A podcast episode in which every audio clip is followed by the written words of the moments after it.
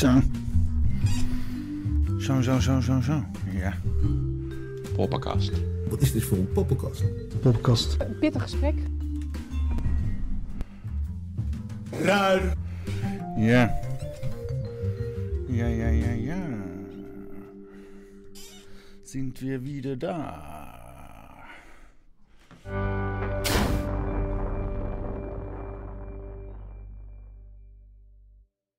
Lekker, lekker. Oh, nu zie ik dat ik een cruciaal ding nog niet... Ik denk, ah, dit zou bijna de perfecte intro zijn geweest, maar...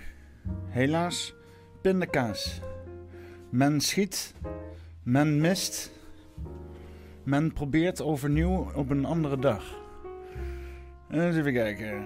Hutsike chat bij flikkeren. Kijk aan.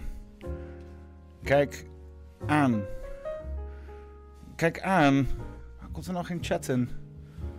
Wat zit nou? Hutsike. Nee, dat, is, oh, dat zit irritant zeg. Nee, dat is diezelfde chat. Ja, nou, eh, nou dan eh, gaan we eens even gewoon eh, een, een nieuw, nieuw schermpje aanmaken. Browser, chat 2, eh, ja, Eh, 800 keer 600 hoog, 800 volgens mij 200 breed, of zoiets dergelijks. Oh nee, moet even kijken bij wat eh, de chat afmetingen zijn. 300 en 800, oké. Dan doen we die, 300 erbij. En deze 800. Kijk aan. Dan is in ieder geval in een goede formaat zo. Hartstikke. En dan pil je hem er zo. En dan pil je hem er zo tussen daar zo. Kunnen we dit zien? Dat zien jullie ook. toch? Oh, wacht. Dan is hij helemaal. Hij is natuurlijk ook gekropt normaal. Kijk, nu kan ik dus wel eens een keer voor de gein. Hè? Nu ik toch, toch deze bezig. Ik zit er altijd aan te denken. En denk van. Ik heb helemaal geen zin om dat nu te fixen. Maar dan kan ik eens een keer gewoon de live chat mee laten spelen. Hartstikke. Kijk. Kijk, soms zijn foutjes, dingetjes die niet goed zijn, zijn gewoon nodig om eh, progressie te creëren eh, in je format. Hè?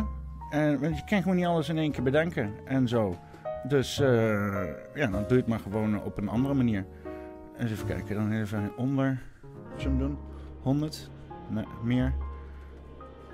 300? Nee, dat is te veel. 250? Ah, dat is ook, ook veel te weinig. 230 dan. 200 is te veel. Nee. 180 dan. 170. Oké, 175. Nee, nee, nee. 165 dan. Ik ben 163. Ja, dat is mooi. Kijk aan. Doen we het voor. Kijk. En dan kopiëren we dit gewoon heel even in een ander fucking scherm hier. Jens hem er ook tussen. God. Oké. Nou, hè? Jesus Christ. Welkom bij Puffy bij Poppenkast. Dus- Ik ik moet even, ik moet even in de Puffy sfeer komen. En nou, dat, dit heeft het allemaal gedaan. Hè? Gewoon altijd weer gekut met je apparatuur of met de settings of met je PC. Ik had ook goed oude hoer, hè. Ik wou allerlei streams doen en zo, met Prinsjesdag en shit, maar mijn fucking kabeltjes begeven. En eh, ja. Dus eh, ik heb een regel voor mezelf als dingen tegenzitten. En het hoeft niet. Moet ook zeker niet doen. maar als je het moet, dan moet het. Dat is, eh, dat is ook wel weer eh, een dingetje. Ik bedoel, ik vind hem er nog niet mooi uitzien. Zie je dat? Hij, doet het, het paars een beetje bedekken zo. Een stukje kleiner maken. Klein stukje. Zo. Nee, nog, nog iets kleiner zo. Ja, kijk, is een beetje paars randje eromheen. Dat is toch mooi? Dat is toch, is toch mooi of zo? Een beetje paars randje eromheen.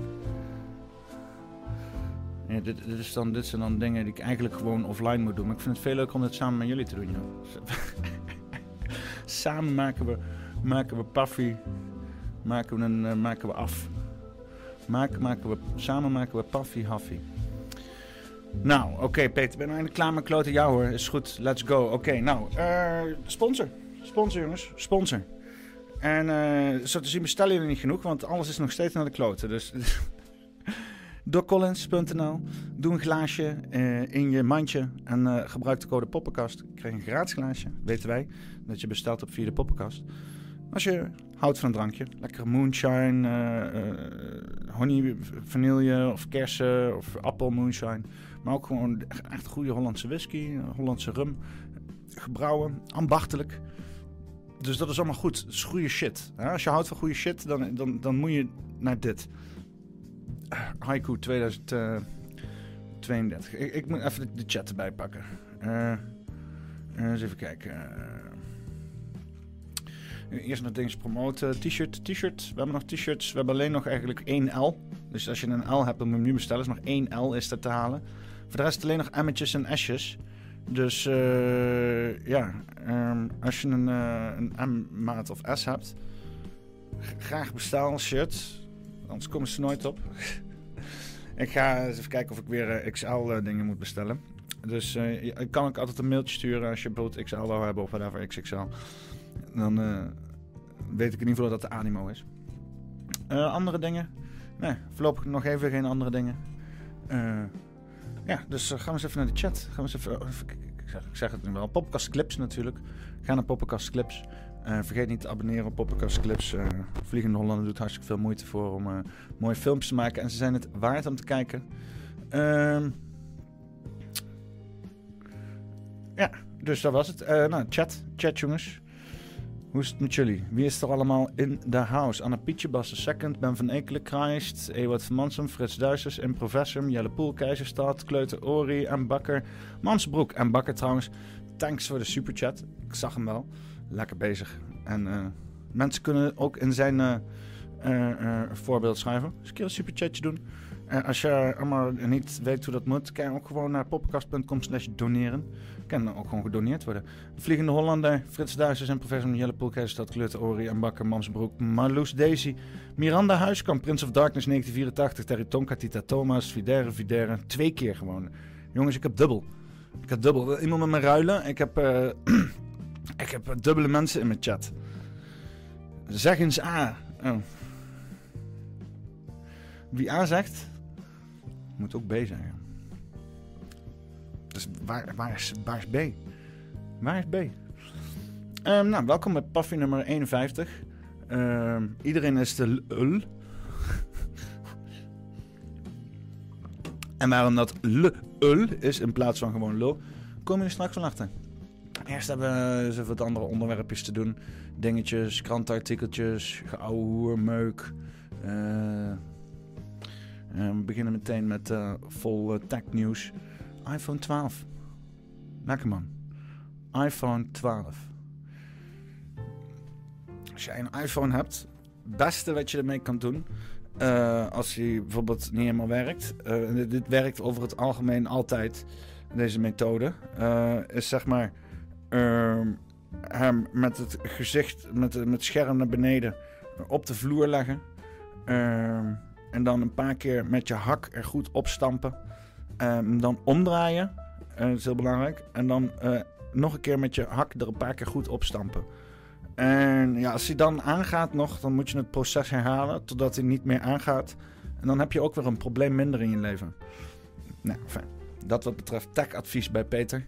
Nederlands toezichthouder roept Apple op het matje om hoge straling iPhone 12 verbod in Frankrijk. Oei, hè? It's, it's the radiation. 5G is. Oké, hoge, hoge. Ik bedoel, alsof we al niet blootgesteld eh, werden aan eh, genoeg straling. Want eh, al die fucking Apple-sectelieden ervoor zorgen dat we nog meer fucking straling in onze omgeving hebben. Teringleiers. Tering. De Nederlandse toezichthouder voor Telecom roept de Amerikaanse tech-gigant Apple op het matje omdat de straling eh, die de iPhone 12 uitzendt te hoog is volgens Europese normen. Er is een kans dat het toestel uit de winkelschappen verdwijnt. In Frankrijk is dat inmiddels al gebeurd. Oké, oké. De Nederlandse Rijksinspectie Digitale Infrastructuur, RDI. Ah, dat meen je niet. Er is een afdeling voor. Een afdeling van het eh, ministerie van Economische Zaken. Waarom zit dat daar? Die zou dus moeten gaan communiceren met het ministerie van Gezondheid. Alhoewel. Eh, eh, eh. Nou, enfin. Eist opheldering van Apple. Hey, Apple. We zijn hier erg scherp op en hebben direct het rapport waarop Frankrijk zich baseert, RED, opgevraagd. Oh ja.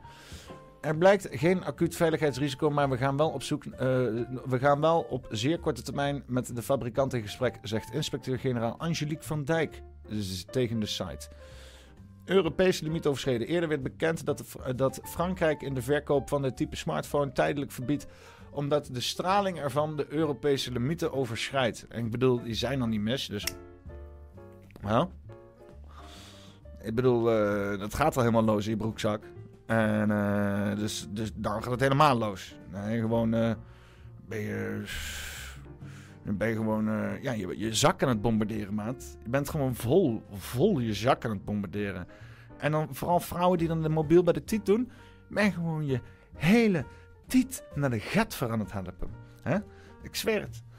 En Bakker heeft weer een superchat gedoneerd. Nice man, je bent spenden. Je eigen business gaat goed. Lekker man. En join de Discord server. Check de links. Links uh, daaronder gepo gepost door Jelle Poel. Staat als het goed is ook in de beschrijving. Als je niet werkt moet ik even zeggen. Maar uh, ja man, kom in de Discord. Gaan we praten over dingen. Gaan we, gaan we uh, dat uh, misschien niet altijd gezegd kan worden, tot in de details uitbespreken. Totdat niemand meer eens is over whatever the fuck. Nou, in ieder geval. Als een toezichthouder in een lidstaat zijn hu huiswerk goed heeft gedaan, dan is er een grote kans dat toezichthouders in andere lidstaten die conclusie overnemen. Toezichthouders bouwen in de praktijk regelmatig op elkaars werk. Dat is ook belangrijk voor de Europese markt, zegt Michiel Steltman, directeur van Stichting Digitale Infrastructuur Nederland, die de sector vertegenwoordigt. Elektromagnetische straling, het apparaat, kan het lichaam opwarmen en daarom zijn er limieten voor de blootstelling aan die straling. Voor andere effecten op de gezondheid van elektromagnetische straling zijn geen aanwijzingen. Maar de straling die uit de drie jaar oude iPhones 12 komt blijkt nu te hoog. De RDI zegt niet te twijfelen aan het laboratoriumonderzoek waarop de Franse autoriteiten zich baseren. Er is een norm overschreden. Gelukkig is er geen acuut veiligheidsrisico, stelt de toezichthouder in een schriftelijke verklaring. De RDI eist opheldering van Apple, want Nederland hecht, net als Frankrijk, veel waarde aan het veilig gebruik van mobiele telefoons. Mobiele apparaten moeten voldoen aan de Europese normen. Hm, nou, nobel. Dus we kijken, wat is een Europese norm? 4 watt per kilogram tot een opwarming van het lichaam van ongeveer 0,1 graden. Dat is altijd leuk met die normen. Ja, ja, hoe schadelijk mag het dan zijn? Ja, precies zo schadelijk. Zo schadelijk mag het zijn.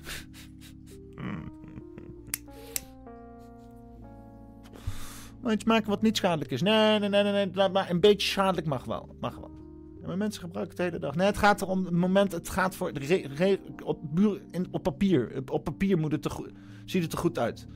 He? Gaat er niet om dat je dat ding 10 jaar lang bijdraagt en dat dan gewoon 4 watt per kilogram tot een opwarming van het lichaam van ongeveer 0,1 graden uh, resulteert tot één grote uh, zaadkankerbal of een of andere borstkanker. Het gaat erom dat het niet direct verhaalbaar is bij de fabrikant, dan wel niet de regelgever. En dat zij niet achteraf verantwoordelijk kunnen gesteld worden. Dus dit moet gewoon goed dichtzitten. En desbetreffende fabrikant heeft zich niet aan de normen gehouden die vastgesteld zijn door de EU. Waardoor er dus kwalijke zaken kunnen gebeuren. Zoals misschien een rechtszaak naar de staat die het dan wel niet heeft goedgekeurd of over de hoofd heeft gezien. Dan wel niet het bedrijf. Uh, hè? Dus um, krijg je uh, recentelijk kanker, geef gewoon Apple de schuld. Gewoon, heb je nou iPhone 12, krijg je kanker. Geef nu. Nu is je tijd om die hele Gattische bende uit te klagen. Hè? Ze hebben zich niet gehouden aan de norm. Kan zomaar een norm leggen. Norm is er niet voor niks. Anders moeten ze maar uitleggen wat die norm ervoor is. Doe eens norm. Oké. Okay. Uh, eens even kijken. Ja, ik geloof het wel. Storm in een glas water. Dus even de conclusie luisteren. Apple geeft geen gehoor. Natuurlijk niet. Uh, even kijken. Als het om de regulering uh, die voor heel Europa geldt, dan zullen andere lidstaten daar ook wat mee moeten. Zegt Lisette de Meij, techjurist en eigenaar van Lime Legal. Ze spreekt van een unieke stap. Ik heb nog uh, niet eerder gehoord van een iPhone om deze reden uit de schap is verdwenen. Het lijkt mij niet fijn voor Apple, ja. oh, dan lijkt me niet fijn voor Apple, fucking corpor, hoe je dat ook weer? Uh, uh, corpofiel. Corpofiel wat ze er rondloopt. Uh, even kijken. Laat staan als Franse gebruiker dat je een telefoon in je bezit hebt die niet aan de eisen voldoet wat betreft straling. Mij denkt hierbij aan de Nederlandse gebruiker. Als jij als eigenaar van een iPhone 12 hoort dat ze in Frankrijk uit de schappen worden gehaald, zal jij ook je toestel gaan twijfelen, ja? Moet na worden gedacht hier. Hè? Moet niet Apple gaan zitten benadelen, want Apple, grote klant van de EU. Kut bureaucraten. Ja. Weet je. ehm, ja, regelgeving. Weet je. het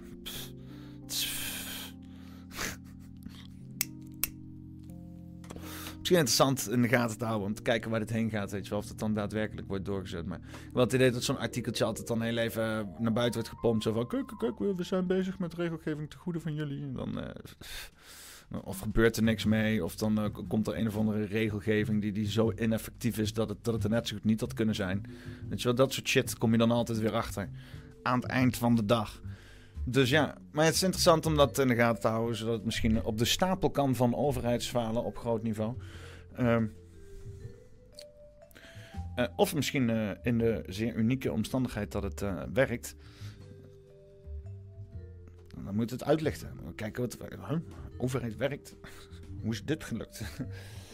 Ja, bijvoorbeeld wel wat techbemoeienis vanaf de overheid met die aansluiting. Dat alle, alle, alle apparaten. Met die allemaal die, die USB-C ding hebben, weet je wel. Dat is allemaal dezelfde. Dat is wel handig. Hè? Maar eh, ik, want je hebt dan uiteindelijk heb je, had je duizend verschillende kabeltjes. En dat was dan lastig. Dus hadden ze dat allemaal één gedaan. Maar ja, je hebt zoveel manieren om alsnog moeilijk te doen. Apple die heeft dan een, een kabeltje die dan alleen maar werkt met hun telefoon vanwege een of andere chip of een code. En eh, de, de ene is wel een datakabel, de andere is niet een datakabel. Eh, die was die weer goedkoop. En uiteindelijk zit ik alsnog met tw- 20 kabeltjes. En de ene is, nu kan ik niet eens meer zien welke wat is. Of het nou wel een, niet, niet een datakabel of een ding is. Het, ik moet gewoon proberen.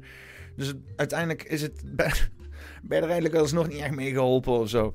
Ehm, Weet je, want op een gegeven moment had je gewoon een la met, met alle kabeltjes van alles. Van, van, van iPhone tot aan, eh, aan alle versies van Android en gekke Nokia-aansluitingjes en zo. En was een vergraaien en dan had een oplader. En nou, eh, ja, soms eh, werkt het gewoon niet, weet je niet waarom. Overheidsbemoeienis. Eh, Eigenlijk, eigenlijk moet het gewoon lekker. Weet je wel, die straling is wel belangrijk. Ik ben ook wel voor dat er gewoon minder straling komt. Maar men zou gewoon een keuze moeten hebben in producten. Want we hebben eh, qua netwerk gebeuren eigenlijk heel weinig keuze. En we krijgen maar gewoon apparaatjes. Ehm, we, worden, we kunnen nauwelijks een eigen netwerk opzetten of zo. Wordt ook niet echt gestimuleerd, want het wordt juist heel erg in een monopolie gehouden. En eh, bedrijven die daar dan nieuw inkomen en ook willen handelen met, met, met blokken, tarieven en weet ik veel wat. Op iemands anders netwerk zijn meestal allemaal scams. Zou je zeggen van ik zou als persoon gewoon die blokken in moeten kunnen kopen. Of bijvoorbeeld als gebouw of zo. Maar ja, misschien een collectieve inkoop. Maar ik weet niet. Het is allemaal. Ja. Maar het is ook. Je hebt dan ook weer te voldoen aan allerlei vage regelgevingen. Dan moet je meer, heb je meer juristen en zo in dienst. dan dat je daadwerkelijk de service levert die we leveren. Namelijk gewoon goedkope verbinding of zo. Goedkope, snelle verbinding. Ik, ik denk als je al die regelgeving weggaat, dat het een wilde west wordt. Dat je dan ergens goede ideeën oppoppen. Ook hele slechte. Ook zeer hele slechte. Absoluut. Maar dat is dan aan de consument.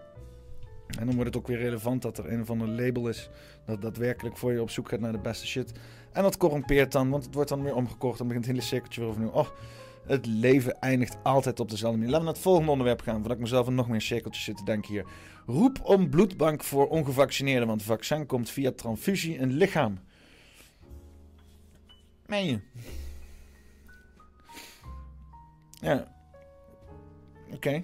Dus mensen, mensen massaal aan de bloed van anderen. Ik heb over het algemeen gewoon nog altijd mijn eigen bloed. Dat is wel, ik vind ik wel fijn. Afkloppen? Hm. Ja. Nou. Maak een scheiding in bloed van gevaccineerden en ongevaccineerden bij de bloedbank. Bank. Dat idee opperen sommige ongevaccineerde Nederlanders die een petitie zijn gestart. Het idee kan op goedkeuring rekenen van FVD-leider Thierry Baudet. Ik zou ook never gevaxt bloed willen, zegt hij. Maar anderen zien niks in het initiatief, waaronder bloedbank Sanquin zelf. Sanquin. Dat sommigen geen bloed willen van een gevaccineerd persoon speelt al langer. Zo dragen sommige ongevaccineerden al een tijdje een pasje bij zich waarop ze duidelijk ma- eh, kenbaar maken. Ze willen niet dat het vaccin in de bloedtransfusie van ons eigen uh, bloed terechtkomt. Petitie doet oproep voor bloedbanken om ongevac voor, voor ongevaccineerden. Maar volgens een groepje ongevaccineerden haalt dat pasje alleen niet het gewenste resultaat. Ze zijn daarom een petitie begonnen. COVID-gevaccineerde bloed heeft reststoffen van het vaccin en dat willen ongevaccineerde mensen niet. Ze vinden het te risicovol, te weinig onderzoek en te onzeker op lange termijn, schrijven initiatiefnemers. Ze roepen bloedbank Sanquin en ziekenhuizen op om het bloed van ongevaccineerde en gevaccineerde Nederlanders te scheiden. Zo kunnen ze ervoor zorgen beide doelgroepen beide een transfusie in hun eigen respectievelijk bloed ontvangen. Ja, hmm. De petitie en de tweet van Thierry Baudet maken de tongen los. Sommigen zien wel iets in het idee, anderen vinden het maar niks. Je verhaal is gewoon onzin. Is iemand kritisch op Baudet? Het vaccin zit niet meer in het bloed na een x aantal weken, schrijft hij. Is dat ook zo? Het vaccin via bloedtransfusie in eigen bloed komen. Bloedbank Sanquin weerspreekt dat stoffen van het vaccinatie in het bloed van ongevaccineerden terechtkomen naar een bloedtransfusie. De coronavaccins worden in het spier toegediend, niet in een bloedbaan. Nee, oké. Okay. Ik zit een beetje in hetzelfde lichaam, hè? maar de stoffen in het vaccin bewegen snel uit de plek van de injectie naar de omliggende spierweefsel en lymfeklieren. Dat maakt het zeer onwaarschijnlijk, zo niet onmogelijk, dat deze vaccinstoffen in de bloedstroom belanden. De bloedbank ziet niks in het initiatief, ook omdat het praktisch niet mogelijk is om te, een scheiding te maken. Oké, oké, apart. Hele kleine kans op afgebroken stoffen in vaccin en bloed. toch wel, toch wel. Ah, de kans is alleen klein, weet je wel. Dat is, ook zo. Ook met, met al die uh, leuke uh, berekeningetjes uh, hebben ze die hele, hele vaccins verkocht natuurlijk. Hè? Oh, dit cijfertje hier, dat cijfertje daar. Lijkt allemaal moeilijk gedoe te zijn, wat dan uiteindelijk helemaal niet een realiteit weerspiegelde, maar juist een soort van een kromme realiteit, waarin het heel erg ja, manipulatief werd gepresenteerd. Cijfertjes. Het is zo raar dat je er eigenlijk geen keuze in hebt of zo. Maar ik denk ook niet dat, dat, ja, dat je superveel keuze hebt qua bloed of zo. Ik weet niet hoeveel mensen hun bloed blijven doneren. Maar... mensen hebben er ook in godsnaam bloed nodig, joh. Echt, fuck. Iedereen is zo ongezond. Hele kleine kans op afgebroken stoffen in eh, vaccin in bloed. Wel is er volgens Sanquin een extreem kleine kans dat afgebroken stoffen van het vaccins of spijkeiwit in het bloedproduct voorkomen. In het uiterste geval dat die toch aanwezig zijn, gaat het om zodanig minuscule hoeveelheden dat, als het een negatief effect zou hebben, de mogelijke gevolgen voor de gezondheid van bloedontvanger nihil zijn. Nihil. Net zo nihil als je bijwerkingen zou krijgen van het vaccin, zeker of wat? Ook zijn er volgens de bloedbank nog geen meldingen gedaan van een nadelig effect van bloedtransfusie bij patiënten dat veroorzaakt werd doordat het gedoneerde bloed, afkomstig uh, was van een donor die een coronavaccin heeft gehad.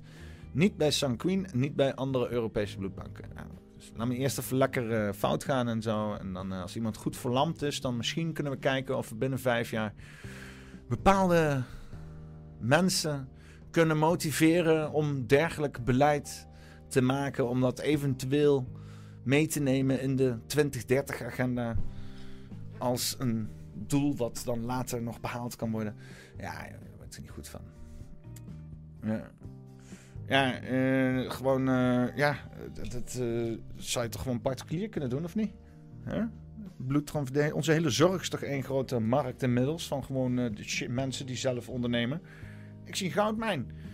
Fucking beginnen een eigen, eigen bloedbank. Dat Sanquin, dat is ook gewoon een, volgens mij ook gewoon een... Uh, hè? Zullen even kijken. Zullen ze even met z'n allen kijken wat de fuck is. Is dat... is dan natuurlijk helemaal stijf aan van overheidssubsidies. Daar gaat het verder niet om. Sanquin. even kijken. Even een Wikipediaatje of zo. Wikipediaatje. Sanquin. Ja, ja. Ja, ja. Kom maar. Kom maar. Fucking schooiers met Wikipedia. Sanquin. Bloedvoorziening. Even kijken. Den Haag. Sanquin is ontstaan uit de fusie van de Nederlandse Bloedbank en het Centraal Laboratorium van de Bloedtransfusie, CLB, Nederlands Rode Kruis. Even kijken, wet in zaken bloedtransfusie 1988. Nieuwe naam Sanquin met het aantal bloedbanken teruggebracht. Oh, de organisatie werd onder vijf natuurlijk. Bezuinigingen en dergelijke. 2002 werd het aantal productielocaties. De visie om ah, de divisie Plasma Products werd in 2015 ondergebracht in een BV genaamd Sanquin Plasma Products.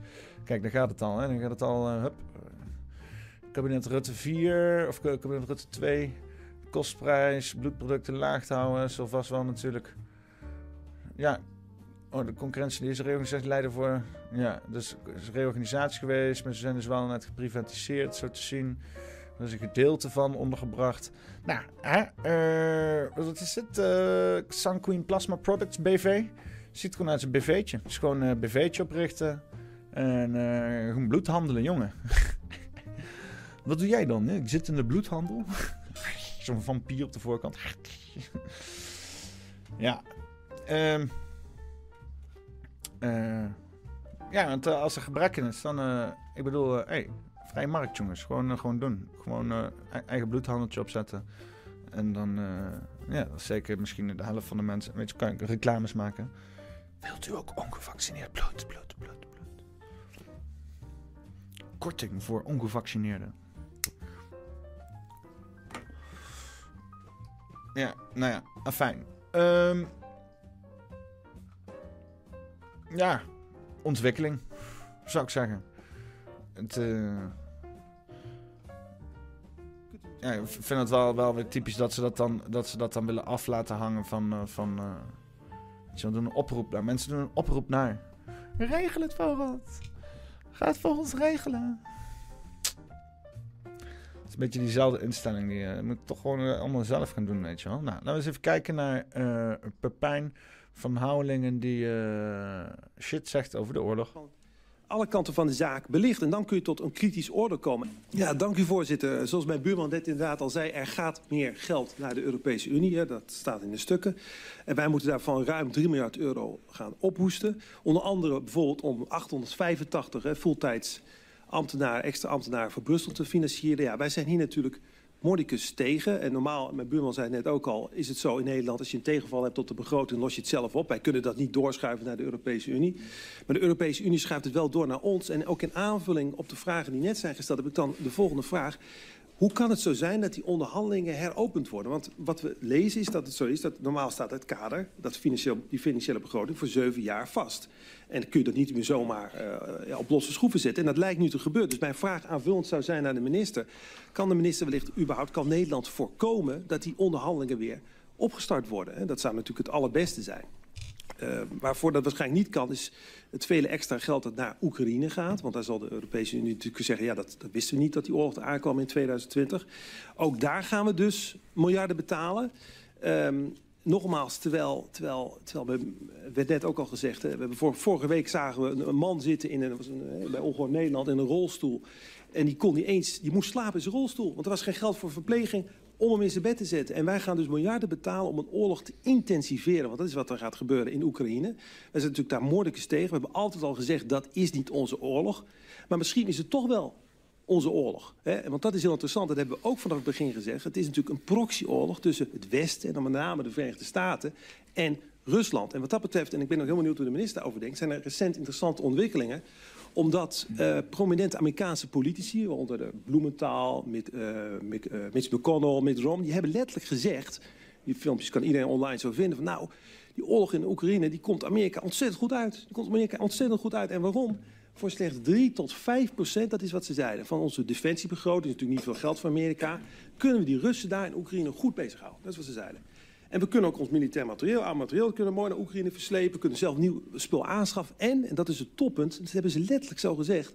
het kost ons geen Amerikaans leven. Want die Oekraïners, die moeten zich eigenlijk voor Amerikaanse belangen... dus doodvechten op Oekraïns grondgebied. Dus Oekraïne is hier natuurlijk het grote slachtoffer in deze oorlog. En het is, het is vreselijk wat daar gebeurt. En het is ook nog eens een zinloze oorlog. Omdat er geen enkele kans is, denk ik, dat die Oekraïners militair winnen van de Russen. Dus... Um, ja, mijn vraag, en dat is ook een appel die ik op de minister zou willen doen. Je ziet het discours nu verschuiven op sociale media. Natuurlijk niet in de mainstream media, maar wel op de sociale media. Dat doet me heel erg goed. Je ziet mensen steeds meer vragen stellen. De minister is natuurlijk zelf ook een oud militair. Ze is nieuw in haar functie. En ik zou ook een appel op haar willen doen van... Ik hoop dat de minister zich ook gaat verdiepen in de andere kant van het verhaal. Kijk, als je op Klingendaal afgaat, als je afgaat op, op de NRC... die notabene in hun handvest hebben staan dat ze de NAVO steunen. Zover gaat het. Klingendaal, wat weten we uit antwoord op Kamervragen... drie ton per jaar van het ministerie krijgt. Wordt dus gewoon gefinancierd vanuit het ministerie. Als de minister alleen op die geluiden afgaat, ja, dan krijg je natuurlijk heel eenzijdig beeld. Maar er zijn bijvoorbeeld, en ik, doe nu een paar suggesties aan de minister van de hand. Is een hele mooie podcast op de Nieuwe Wereld, waar heel vaak over Oekraïne wordt gesproken. Ik hoop dat de minister daar eens naar luistert. Of bijvoorbeeld naar iemand zoals uh, Douglas McGregor, dat is een oud-kolonel, die ook hele interessante analyse heeft over de oorlog. Die ze nooit op de Nederlandse tv zien. Of een heel mooi stuk wat Jan Bennek heeft geschreven vorige week, wat honderdduizenden keer op sociale media is bekeken over de Oekraïnse oorlog. Wee, Jan Bennek! Lekker man. Nog een keer bakken. bakken. Echt aan het strooien. Lekker. Mensen, gooi die stickers. Support Poppenkast. Show more love. Power to the people. Ja, luister naar, luister naar, uh, naar Bakker. Uh, luister naar Marlon Mensen. Dus uh, hij heeft belangrijke, belangrijke informatie te melden hier. Dus ik hoop echt, doe echt een appel op de minister om daar eens naar te kijken. Want ja, je kunt er natuurlijk alleen een goed oordeel vellen als je alle kanten van alle kanten van de zaak belicht. En dan kun je tot een kritisch oordeel komen. En mijn laatste verzoek zou zijn, ook een vraag aan de minister... Uh, ga ook eens een keer praten, bijvoorbeeld met de Russische ambassadeur. Ga er gewoon eens mee praten. Dus niet op het matje roepen, wat, wat zijn, ben slecht, maar luister daar eens een keer naar. En dat zou mijn appel zijn. Ik hoop dat dat gaat gebeuren en, en, en, en dat, dat, ja, dat deze vreselijke oorlog zo snel mogelijk ten einde komt. Dank u wel, voorzitter. Dank u wel. Er is een interruptie van de heer Van Wijngaarden.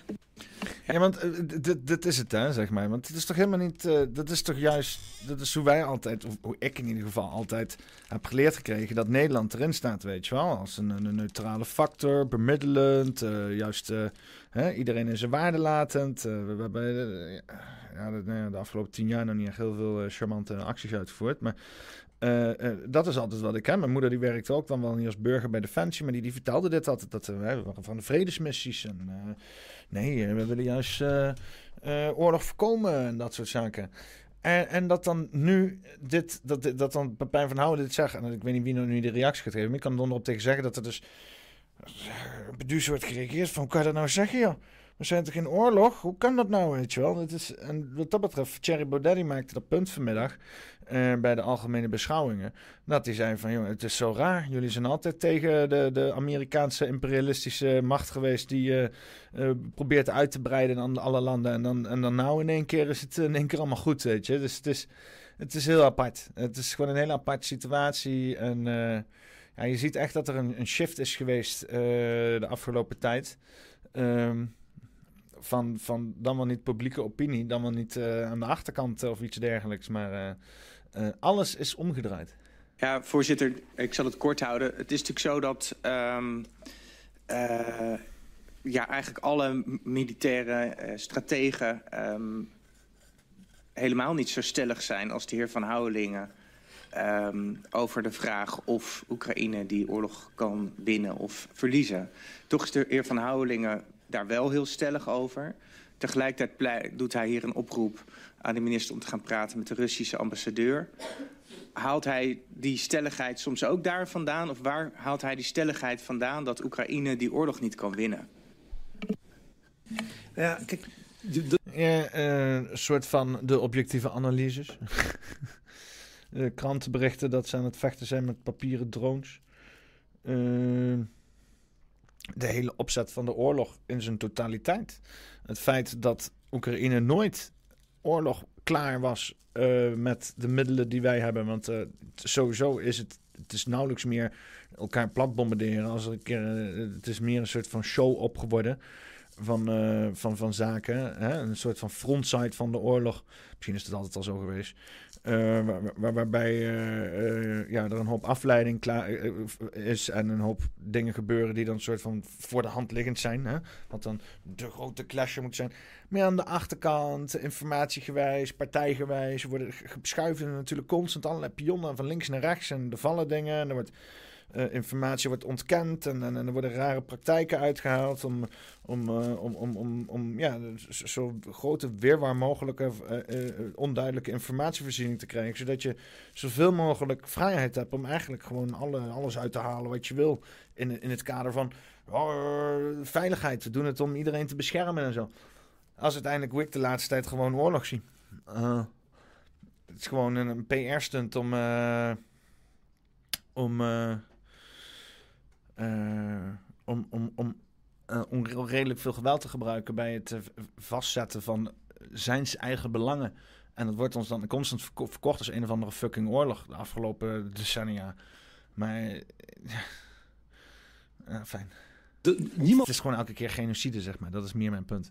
kan dit zeker weten. Maar wat wij, wel, wat, wat wij tenminste proberen te doen... is dat we alle, alle kanten van de zaak bekijken. En experts die ik hoog inschat... omdat eh, ze volgens mij veel meer informatie tot de beschikking hebben... die stellen, en die hebben, ja, ik kan hier nou die verhalen gaan lopen afratelen... Af, af, ratelen, maar dat heeft denk ik weinig zin. Die stellen dat het inderdaad heel moeilijk is... als je alleen al kijkt naar de reserves die, eh, die Rusland heeft... 100.000 militairen hebben ze in reserve. Ze bouwen nu op tot 1 miljoen. Ja, dat wist u waarschijnlijk niet, maar dat, dat is wat ze doen. Omdat ze er al van uitgaan dat waarschijnlijk de NAVO gaat instappen... wat ze natuurlijk willen voorkomen. Ik zie niet in, je hebt, we hebben nu dat lenteoffensief gehad, we hebben dat zomeroffensief gehad. Nou, u, u mag oordeel geven van wat, wat, zijn we opge, wat, is, wat is het Westen daarmee opgeschoten? Niet veel. Dus het is een padstelling, dat is het gunstigste wat je er nu van kan zeggen. En ja, de, als, je, als je heel veel geluk hebt, kun je dat, die padstelling kun je al heel lang handhaven. Er zit geen beweging in. En sowieso vinden we dit natuurlijk een verkeer en een zinloze oorlog. Maar het is het, is het allerergste, en wat ik echt blijven benadrukken, is dus dat Oekraïne wordt opgeofferd in feite voor, voor Amerikaanse belangen. Amerikanen die natuurlijk onze belangen ook helemaal niet in het vizier hebben. Hè. Ze hebben dat wordt ook algemeen erkend. Ze hebben zelfs Nord Stream opgeblazen of proxies van Amerikanen.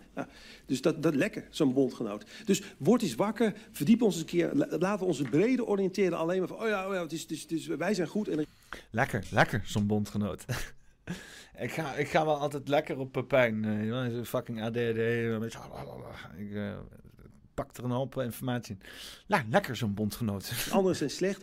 En, eh, en, en dan vooral, en dat meen ik oprecht, vanuit het Oekraïense belang. Want Oekraïne wordt hier echt opgeofferd. Opgeofferd voor westerse en dan vooral Amerikaanse belangen. En dat is vreselijk. De heer Van Wijngaarden. Ja, toch nog een korte vervolgvraag, want ehm, het, gaat, het zijn nog best grote woorden. Grote woorden is altijd zo, hè. Altijd, altijd als mensen direct worden aangesproken op, op, op de kern van het probleem. eh, en dan inderdaad ook de desbetreffende woorden erbij gebruiken die daarbij horen. In plaats van al die sch- schunnige eufemismes waar ik echt scheidfucking ziek van word. Ja, ja, nee, hij heeft een dubbele pet op, hij heeft een. Nee, bitch, het is gewoon corrupt. Hè? Eh, oh nee, de- de nationalisme in, in Oekraïne, dat, eh, eh, dat is omdat je dat trots eh, te, te, te vergaren. De Oekraïners, die, eh, het gaat om Oekraïnse zelfstandigheid. Nee, bitch, shit wordt gewoon geofferd. Er worden mensen geofferd namens fucking Oekraïns nationalisme. Ja, nee, eh... En dan inderdaad, dan gebruik je gewoon de desbetreffende woorden die je zou moeten gebruiken om de desbetreffende eh, activiteiten te omschrijven. Nee, nee, nee, dat zijn grote woorden. Grote woorden. Kan je niet even, een beetje water bij de wijn doen? Even lekker de doos met eufemismes openmaken. En eens even kijken, hoe kunnen we dit, hoe kunnen we dit zeg maar, zodanig reduceren naar een nietszeggend, betekenisloos begrip. Dat elke emotie er is een beetje uit is gehaald. En eigenlijk iedereen tot een positie komt van, ja, ja, ja, van die ja, woorden. Dat, dat is het. Slachting. Onthoud dat maar. En dat mag hier ook gewoon gezegd worden. eh, Oh, dat nog wel, dat is fijn. begrijp me niet verkeerd. Ehm, kijk, ik hoor de heer Van Houweling het iets nuanceren. Hij zegt eigenlijk een beetje, ja, het is eh, eh, een beetje David tegen Goliath. Nou ja, we weten allebei wie er won. Ehm, en mijn vraag is, staat, want hij noemt het zinloos en nou ja, ik ga niet al zijn woorden hier herhalen. Ehm, en heeft het over een opoffering, maar staat, het land is binnengevallen. Staat hij nog achter het recht op zelfverdediging van dat land? Ja, ja want dat, kan je dus dan ook... eh, hè, want iemand moet de eerste klap uitdelen. Hè? Eh, op een gegeven moment ga je te ver. En dan wordt er ergens een eerste klap uitgedeeld. En dan, ja, dan krijg je eigenlijk altijd... ja, maar hij begon. Hij begon. Hij heeft mij als eerste geslagen. Ja, maar hij zat mij te irriteren, weet je wel. Dat is het. Uiteindelijk ga je van wie is de grote persoon en wie stopt ermee. En eh, eh, eh, Rusland wil stoppen, maar gaat daar, daarin niks teruggeven. En wordt daarin dan aangevallen. Ehm eh, en, want, want zeg maar, de, de binnenval van Rusland. ehm, hè, en dat ze dus alleen maar die Luhansk en die Donbass-regio hebben gedaan en niet verder zijn gegaan. Dat heeft niet te maken met dat ze niet meer konden, volgens mij. Maar omdat ze alleen maar die regio's willen hebben. Omdat die regio's zich democratisch of zo, weet ik veel. In ieder geval hebben uitgesproken dat ze wel onafhankelijk willen zijn. Daar kan ook een hele hoop over zeggen. Weet je, als je naar de hele Oekraïne shit kijkt. Amerika loopt ermee te fucken. Rusland loopt ermee te fucken. Uh, weet je wel, het, is zo schijnheilig van bijvoorbeeld hier deze, deze, deze, deze, deze, deze schijnheilige hier. Om dan te zeggen, nee, nee, nee, wat wij doen, dat is allemaal... Want hun zijn begonnen. Hun zijn begonnen. Het is zo kleinzerig allemaal, weet je. En uh, constant dat, dat, dat verhouden op dat Rusland de eerste zet heeft gemaakt uit de tactische overwegingen. Uh, met, met volgens mij de beste intenties om zo min mogelijk schade toe te berokkenen. Wat dus, want ze zeggen dus dan van het Rusland. Thierry Baudet had vanmiddag ook in de, in de algemene beschouwingen. kreeg hij de vraag van: oh ja. Of in ieder geval de opmerking van, oh ja, ja want Rusland die wil zogenaamd de Oekraïners beschermen. Nou, niet beschermen. Hè. Rusland die stuurt Rusland met de, met de opdracht. Hè. Zo wordt het in ieder geval verkocht aan ons. Uh, van, doe je doel met zo min mogelijk schade. Dus, dus gevangenen nemen en een tactiek kiezen die dus niet inderdaad maar hele dorpen platvaart, maar gericht daarom duurde het inname van Bak, Bakmoed duurde zo lang. Omdat ze dus heel gericht te werk gingen.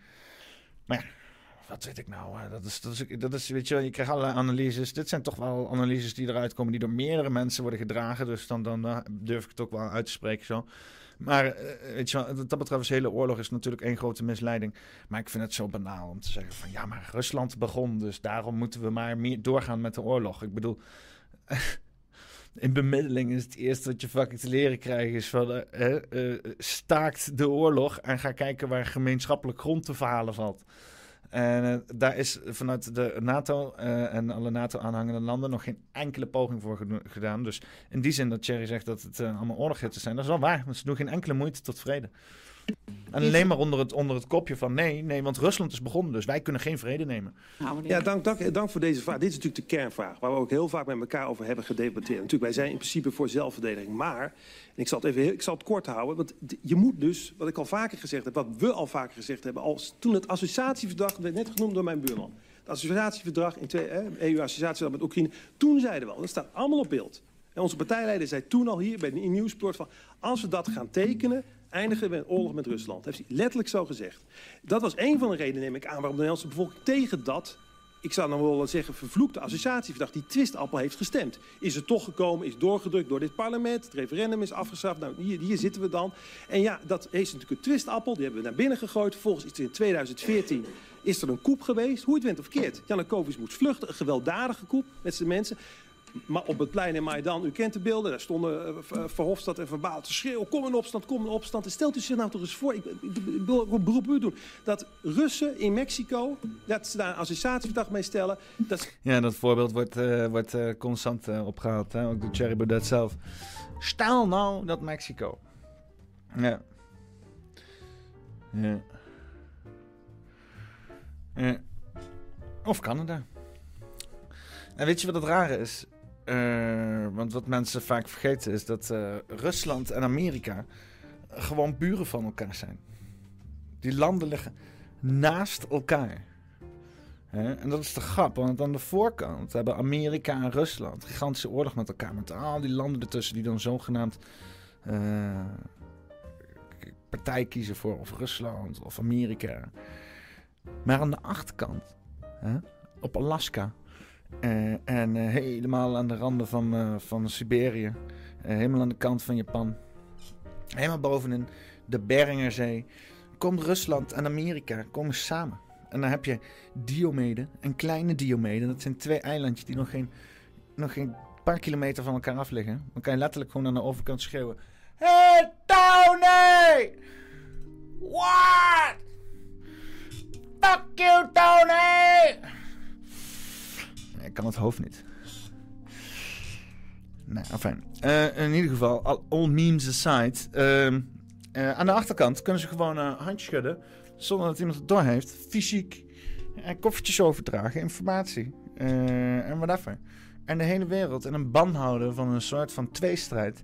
Die gefaked is. Als een Hegeliaans dialect wordt de thesis en de antithesis wordt gevormd door Amerika en Rusland en creëert een synthesis wat voor ons gepresenteerd wordt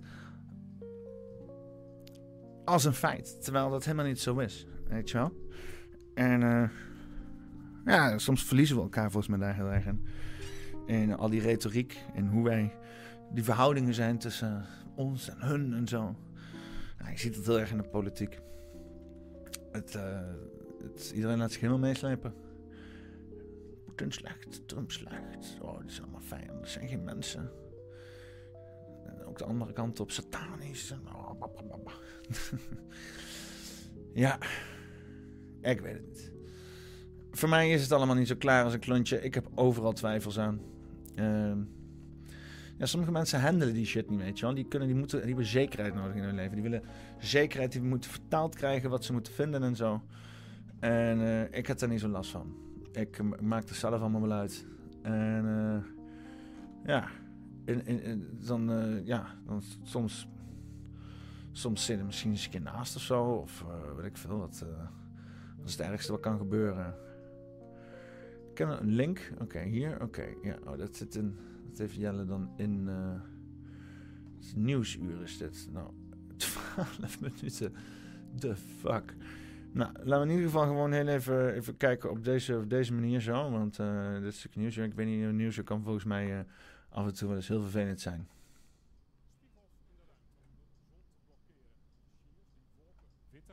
Damn. Oké, okay, oké, okay, we beginnen heel even overnieuw. Want hij was heel erg zachtjes. Oké. Vol pompen die shit, jongen. Oké, daar gaan we dan. Spiegels in de ruimte om de zon te blokkeren. Machines die wolken witter maken. En miljoenen tonnen reflecterende stofdeeltjes gedumpt vanuit vliegtuigen om zo de zon te dimmen. Het klinkt als science fiction, maar als het aan een internationale commissie van oud-politici, diplomaten en wetenschappers ligt, wordt er serieus naar deze ideeën onderzoek gedaan.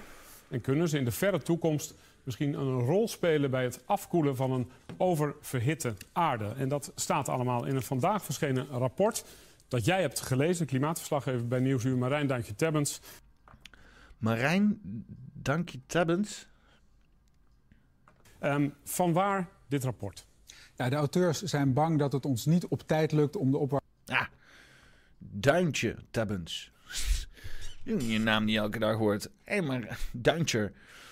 Duintje is op zich wel vet shit. Junior. Marine, Marine Junior Tabbens. Tabbens. Oké, okay, even naar Marijn Duintje Tabbens luisteren. Warming van de aarde tegen te gaan. Hè. De wereld is nu al 1,2 graden opgewarmd. En dat heeft al grote gevolgen. En als je kijkt naar wat het VN-klimaatpanel, het IPCC, verwacht voor de komende eeuw. dan zie je dat zelfs als de uitstoot heel snel. Uh, nou, als hij heel snel blijft stijgen, dat de temperatuur enorm op gaat lopen. Maar zelfs in het meest positieve geval, als het ons lukt om de uitstoot snel te doen dalen. dat is die groene lijn. dat we eigenlijk tijdelijk de komende 10, 20 jaar over die kritische anderhalve graden grens heen gaan. En deze commissie heeft nu gekeken. Als dat gebeurt, ja, wat kunnen we dan nog doen? Ja, wat is de status van die commissie? Wie zit erin? Nou, lijntjes. Ja, dat is leuk, hè? Dat is leuk, deze, deze, deze, deze lijntjes. Want dit is waar we zijn, dit is wat er gebeurt dus, hè? En dit is dan de schattingen, weet je wel, met bepaalde waardes. En dit loopt dan zo uit naar het ergste scenario, het minst ergste scenario, of uh, ja, het normale scenario en het beste scenario, hè? of zoiets. Maar ja, al deze vier dingen zijn super hypothetisch. Hè? Uh, het, het, is allemaal. Uh, want het is dan op de aanname dat onze CO2-uitstoot ook enige bijdrage heeft aan de opwarming van de aarde. Want dat, dat, dat, dat, dat, dat wordt dan gelinkt aan bepaalde zaken. Uh, zoals um, op periodes dat dan mensen in opkomst zijn, dat er dan enorme toenames zijn en dat dan dat een bijdrage heeft aan de stijging. De stijging is al sinds 1850. Toen kwamen we ook uit een kleine ijstijd. Uh, dus dus ja, je begint een beetje met meten en, en je legt dan op de voortgang, die, die, die, de progressie die het, klimaat sowieso heeft, namelijk warmer worden, leg je dan uh, het onderzoek van, oh, maar wij hebben nu ook met meer menselijke activiteit, is ook gaande. Dus is het gekoppeld aan het klimaat. Het is een beetje hetzelfde als dat, je, dat je zegt van, ja, weet je wel, het is mooi weer Eh, en eh, eh, mensen, eh, en de ijsverkoop gaat omhoog. Eh, en aan de andere kant eh, hebben mensen eh, een, een, eh, verbrande huid in toename. Dus daarom eh, is de verkoop van ijs eh, eh, de oorzaak van mensen met een verbrande huid. Maar de verbindende factor is hier de zon. En hier heb je bijvoorbeeld ook een verbindende factor. En dat zou inderdaad de opwarming van de aarde kunnen zijn. Hè? Dus dat inderdaad in de afgelopen periodes bepaalde eh, kappen gesmolten zijn. Dat wij toegang hebben tot bepaalde resources die geleid hebben tot eh, een bepaalde welvaart waarop wij dit gebouwd hebben. En dat daarbij die welvaart van die resources die vrijkamen, namelijk fossiele brandstoffen, meer CO2 hebben veroorzaakt. Betekent niet dat dat gelinkt is aan de opwarming van de aarde. Wat veel waarschijnlijker is, is dat de opwarming van de aarde te maken heeft met het feit dat wij 150 jaar lang uit een kleine ijstijd aan het komen zijn. en dat het op een gegeven moment een keer ophoudt en dan gaat het weer omlaag. Dus hè, dat, is, dat is deze. Want ik bedoel, CO2 in de lucht, even serieus hè. hè mensen denken dan van, oh ja, er is zoveel CO2 in de lucht. En blablabla.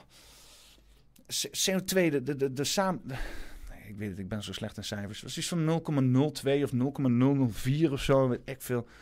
Eh, CO2 in de lucht. Percentage. Percentage. Eh, hoeveel procent is CO2? Ja, hier 0,04 procent. Zit zo. 0,04 procent is, eh, eh, eh, maakt deel uit van de lucht en de CO2.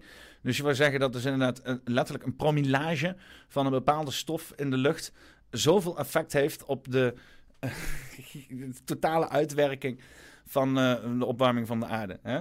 Wat denk je van bijvoorbeeld inderdaad eh, een, eh, de, de, de pool die in één keer een andere kant op gaat draaien. Alle magnetische ontwikkelingen van de planeet. Waarom het feit dat op andere planeten ook de temperatuur aan het opwarmen is de afgelopen eh 100 jaar of niet de afgelopen 50 jaar dat we het bijhouden. Maar heeft, is het misschien, heeft, heeft iets te maken wat buiten ons... Weet je, het idee dat wij zeg maar het klimaat kunnen veroorzaken is best wel megalomaan. Hè? En mensen die denken dat. En sterker nog, ze willen het dan ook nog veranderen. Willen zeggen, oh, kunnen we het dan ook nog afkoelen, weet je. Dan heb je gigantische mechanismes van elektromagnetische velden... die allerlei lagen in de, in, de, in de, in de lucht eh, beïnvloeden. En dan, dan heb je inderdaad allerlei binnenplaneetse activiteiten... die zowel de tektoniek, maar ook inderdaad vulkaanuitbarstingen... en allerlei andere stoffen die uitvliegen...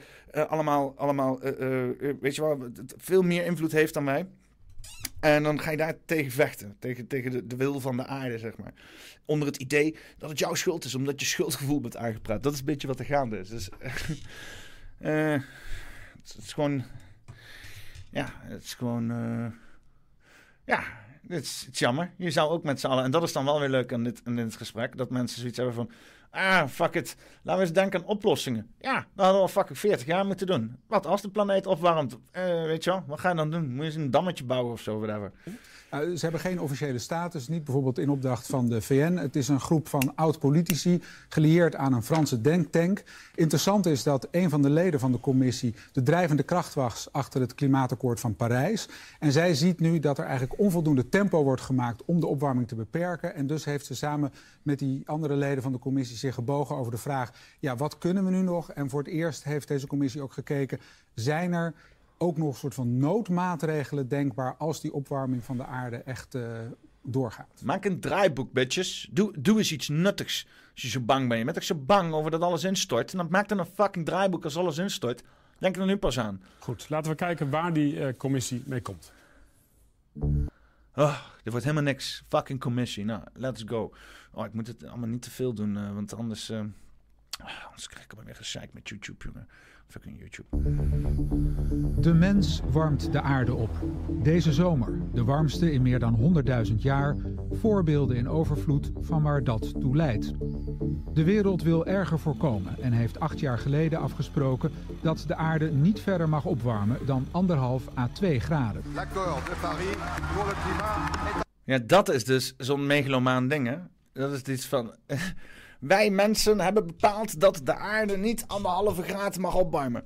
Maar wat als de aarde dat gewoon zelf nou wil? Als, wat als er nou gewoon dingen op aarde zijn, helemaal buiten onze macht, die gewoon ervoor zorgen dat shit anderhalve graad gaan opwachten? Is leuk dat je dan met je wetgeving komt, maar dan gaat... Oh, oh, bureaucraten worden allemaal betaald voor fucking belastinggeld. Oh, laat kijk ons nuttig bezig zijn. Fucking kutpolitici, jongen. Het optimisme van toen maakt nu plaats voor zorgen. lukt het de opwarming onder de anderhalve graden te houden. Nee. Hè? Nee. Zo niet, dan zijn de gevolgen mogelijk rampzalig Weet je, als we het goed berekend hebben en echt weten wat er aan de hand is. Waar, waar ik, ik, ik heb zo'n donkerbruin vermoeden dat ze aan de achterkant heel goed weten waar ze mee bezig zijn. Eh, dan, dan zou je het kunnen berekenen. Want die hele. Kijk, ik heb het al eens eerder gezegd en ik weet niet of er nu mensen kijken die ook. Maar ik- laat me eens een verhaal vertellen over de binnenkant van de aarde. En mensen zeggen tegen mij: Ja, maar hoe weet je dat de binnenkant van de aarde bestaat? Hè? En dan weten we natuurlijk over wat voor mensen het hebben. Ja, dat weet ik niet. Ik ben er nog nooit geweest. Er zijn mensen, wetenschappers, die zijn ermee bezig. Eh, ik kijk naar hun. Ik zie hun bezig zijn met hele lange tijd met allemaal dingen. En die komen dan samen. En dan zie je een hele groep met wetenschappers zijn allemaal bezig. Heel intensief, heel autistisch met allemaal dingetjes. En die komen dan tot conclusies. En eh, ik vind dat fascinerend. Hè? Vind ik een stuk interessanter als eh, een of andere vaag uitgelegde YouTube-filmpje met allemaal diagrammen die uiteindelijk jou alleen maar meer vragen geven. Dat vind ik dan vind ik ook interessant, maar op een andere manier. Hè? Dat is meer zeg maar eh, antropologisch interessant. Dat andere, dat is echt voor mij, vind ik wetenschappelijk meerwaardig. Weet je wel, mensen die gewoon onderzoek doen en experimenten en hypotheses zetten, en dat proberen eh, te breken, dat werk met elkaar vergelijken, dat soort shit. Nou, die komen dus allemaal tot de conclusie dat er in de aarde ja, eh, eh, eh, een, een, een, een, kern zit en die draait. En over het algemeen, al die tijd, de afgelopen 150 jaar, heeft hij eh, sneller gedraaid als de korst van de aarde. Hè? Want je, wij denken vaak van de aarde van, oh, dat is, dat is een bal, een bal eh, klei, eh, een bal aarde. Zo. Ik merk dat hier een muziekje bij moet. Hier moet een muziekje bij. Even kijken of we... Even kijken. Eh, royalty free epic space music.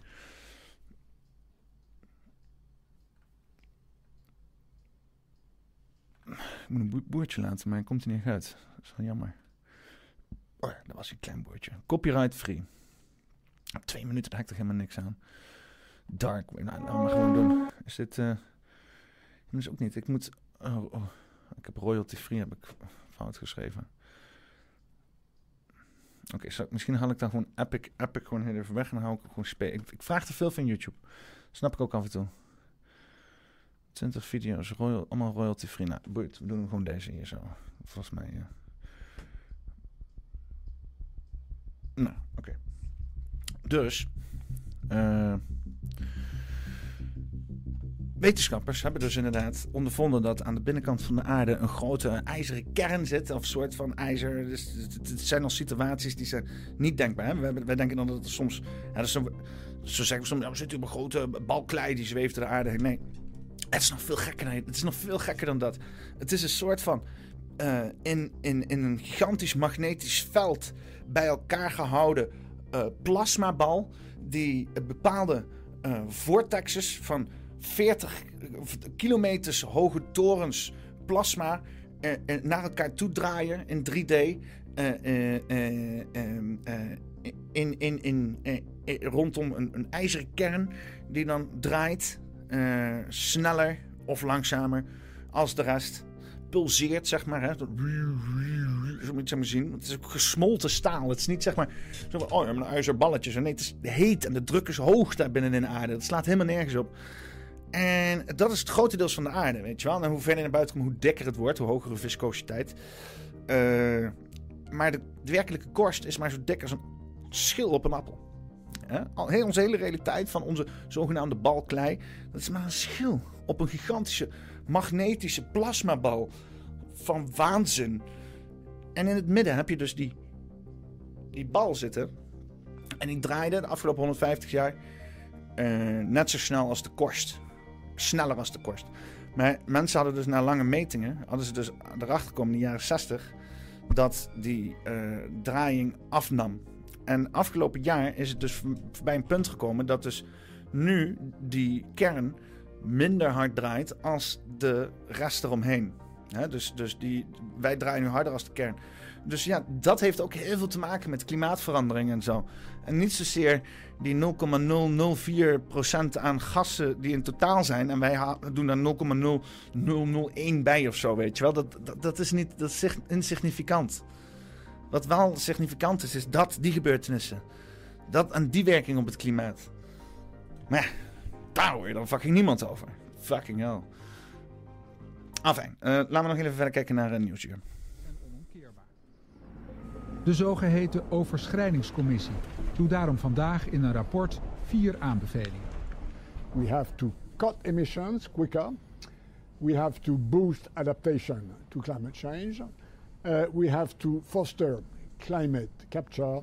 And we have to explore uh, solar radiation uh, modifications, which is a very controversial topic, but where we believe we need more science. Oké, dus zonnestralingbeheer. Dat is hoe ze het nu gaan noemen. Eh, eh, dus eh, al die tijd hebben, hebben ze lopen zeiken dat zeg maar de hoeveelheid kooldioxide in de lucht de straling, opwarmingsstraling van de aarde tegenhoudt en dat het een broeikaseffect creëert. Maar nu willen ze dus nog meer deeltjes in de lucht steken, zodat die broeikasgassen gewoon niet eens, of die straling van die, die dingen niet eens meer binnenkomen. Ik bedoel, los van alle planten, mensen, dieren, alles wat leven nodig heeft van fucking zonnestralen. We komen al fucking vitamine D tekort. Fuck it. Laten we gewoon lekker de zon blokken. Jongens. maar geoengineering, weather modification, raar. Die fucking wappies ook altijd, jongen. Die fucking wappies ook altijd, jongen. Met hun rare complotten. Heb je zeker gehoord van Alex Jones, of niet? Met dat laatste advies steekt de commissie zijn hand midden in een wespennest. Zonnestralingsbeheer is controversieel omdat de gevolgen onduidelijk zijn en mogelijk verstrekkend. Een methode bestaat uit schepen die zeewater opspuiten. Dat leidt tot wittere wolken en wittere wolken reflecteren meer zonlicht. Australische onderzoekers willen zo bijvoorbeeld het Great Barrier Reef lokaal koelen en daarmee het koraalrif redden. Bij een tweede techniek dumpen vliegtuigen grote hoeveelheden stofdeeltjes in. Ja. Kijk, weet je wat het is? Weet je, weet je wat mijn commentaar is? Uh, van, kijk, hè. Kijk, nu gaan we het eens even, nu gaan we het eens even over hebben, mensen. Want er zitten nou dus ook alweer van die fucking uh, uh, overheidsmafkezen in de fucking chat, weet je wel. Die dan zoiets hebben van, oh ja, nee. Maar de overheid, jongen, die, is zo lekker bezig, weet je. De, de overheid, die, die, die, die moet maar blij zijn met de overheid. Want, oh... En, die, alles wat jullie zeggen, wat niet geverifieerd is, dat is allemaal raar. En daar moeten jullie mee stoppen. Misschien wel zelf voor opgepakt worden. Dat soort mensen heb je dan, hè. En uh, dat soort mensen, die hebben vaak inderdaad meer een probleem met zichzelf, weet je wel. Die, die, die, die, die hebben zeg maar een soort van kader opgebouwd waarin zij kunnen bestaan. En als dat kader wordt aangetast, dan worden zij aangetast in hun eigen bestaansrecht. En uh, hoe ze dat kader opstellen, dat is dan vaak door te conformeren aan een omgeving, uh, te conformeren aan autoriteit uh, en daaraan vasthouden, ongeacht wat desbetreffende autoriteit, hoe die zich gedraagt of of het er daarmee eens is. Maar die, zelfbevestiging zou je altijd dan, als je dan hè, je identiteit hebt gekoppeld aan het conformeren van je omgeving, denk aan bijvoorbeeld de Noord-Korea of zo, weet je wel, dat soort mensen. Ehm, ja, dan ga je dat op een gegeven moment beschermen, ongeacht wat het gedrag is. En ik snap de psychologische mechanismes hier. En het is ook allemaal niet erg Weet je wel? Iedereen heeft bestaansrecht. Ook mensen die eventueel echt heel veel vertrouwen hebben in de overheid. En het raar vinden dat andere mensen dat niet hebben. Maar dit soort dingen, daar heb ik het dan over. Hè? Jarenlang wordt er geroepen door mensen. De wildste theorieën. Chemtrails. Vliegtuigen in de lucht. Wolken. Kijk het. Boterkaas en eieren in de lucht. En in plaats van dat er dan serieus op in wordt gegaan, dan zeg je van... Ja, ja, dat klopt. Bedrijven, ergens hier en daar uh, hier niet per se. Uh, dit is uh, wel wat het lijkt dat het is. Dit is niet lijkt wat het is. Laten we gewoon eerlijk over zijn. Nee, nee, nee. Het wordt allemaal kaakstijf onder de pet gehouden. Ja, omdat het allemaal controversieel is. En dan hebben ze zoiets van, laat het volk me lekker lullen. Hoe wilder, hoe beter. Maar dat er dus in de lucht vliegtuigen zijn die dus bewust bezig zijn met het modificeren van het weer, dat is een feit. Vliegtuigen. En nog veel meer zelfs. Het is nog veel meer. Vliegtuigen, boten, landinstallaties, van alles de vak. Ja, en wie weet hoe ver het gaat. Maar het gaat om, het is net zoals met die aliens, weet je wel. Niks aan de hand, geen aliens, nee, nee, nee. En dan nu keer, oh ja, ja, allemaal alien dingen, weet je wel. Constant word je gewoon voor de gek gehouden. Constant wordt er gewoon niet eh, een poging ineens gedaan op een soort van waarheidsvinding, maar wordt gewoon alles meteen onder de mat gesnoven. Dus ik vind het heel gek dat dan mensen op een gegeven moment eh, zoiets hebben van, weet je, ik maak er zelf van een waarheid van. In ieder geval, dat is iets wat, wat ik heb gedaan, weet je wel. Ik geloof ook niet per se alle theorieën erbij buiten zijn. Eh, ik geloof sowieso niet echt per se iets of zo. Eh, ik heb wat waardes voor mezelf, daar geloof ik in. Maar dat heeft verder niks te maken met mijn externe wereld. En eh, wat betreft mijn externe wereld, wat ik qua input krijg, ja, daar geloof ik niet per se meteen iets van. Weet je wel? Als ik daar een heel sterk gevoel bij heb, of iets, iets resoneert enorm met me, of sommige dingen klinken gewoon super logisch, dan ja, dan, dan vind ik dat het inkijken waard. En klopt allemaal geen reet van. Vind ik het ook het inkijken waard, maar dan geloof ik er geen reet van. Vind ik wel belangrijk, want ook leugens vertellen iets over wat men wil en zo, weet je wel. En ja, nu zie je dus dat mensen heel veel plannen hebben met dit soort shit. Anders wordt het anders niet zo hard eh, onder de beugel, ge- ge- onder de riem gestoken, onder de mat. In ieder geval eh, niet over gepraat. Het effect zou hetzelfde moeten zijn als van een vulkaanuitbarsting, zoals deze in 1991 op de Filipijnen. Deze megawolk zwaveldioxide zorgde een jaar lang voor een daling van de wereldgemiddelde temperatuur met een halve graad. What we propose is that states on this planet engage on a moratorium. So they should declare that they will not proceed to experimentations which would have transboundary impact. And in the meantime, we increase science and we provide the necessary recommendations for governance rules that this sort of experimentation would take place if that was the case under an international, more disciplined regime, which we don't have at this stage. Nou weet je. eh, misschien, het kan ook gewoon zo zijn eh, dat eh, wat men wappies noemt en mensen die, ja, hoe, hoe noem ik mezelf? Ik vind mezelf, ja, complot, complottheorist. Vind, vind ik, neem, neem ik een titel persoonlijk, neem ik heel graag. Zegt ook verder niks over mijn, over mijn politieke bemoeienis, want die is heel abstract. Maar mijn interesses, dat waar niet over gepraat mag worden, ja, tuurlijk. En mensen die doen dat ze dat niet leuk vinden, zijn echt aliens voor mij. Echt, dan denk ik echt van, ben je zo fucking basic dat je juist alleen maar wil praten over datgene wat goedgekeurd is, waar sowieso al over gepraat wordt. Kerel, wat doe je dan met je leven? Even serieus. Hè? Een beetje, een beetje meelullen met iedereen. Dat staat in de boeken. ja. Als het dan in boeken staat, dan is het bijna niet eens meer waard om over te praten. Maar ja. ehm, hetzelfde geldt ook eh, voor eh, wilde complottheorieën en eh, daar heilig van overtuigd zijn. Psychologisch gezien hetzelfde fenomeen. Blijf ik bij. Hè? Het is meer een soort van toevlucht, zeg maar.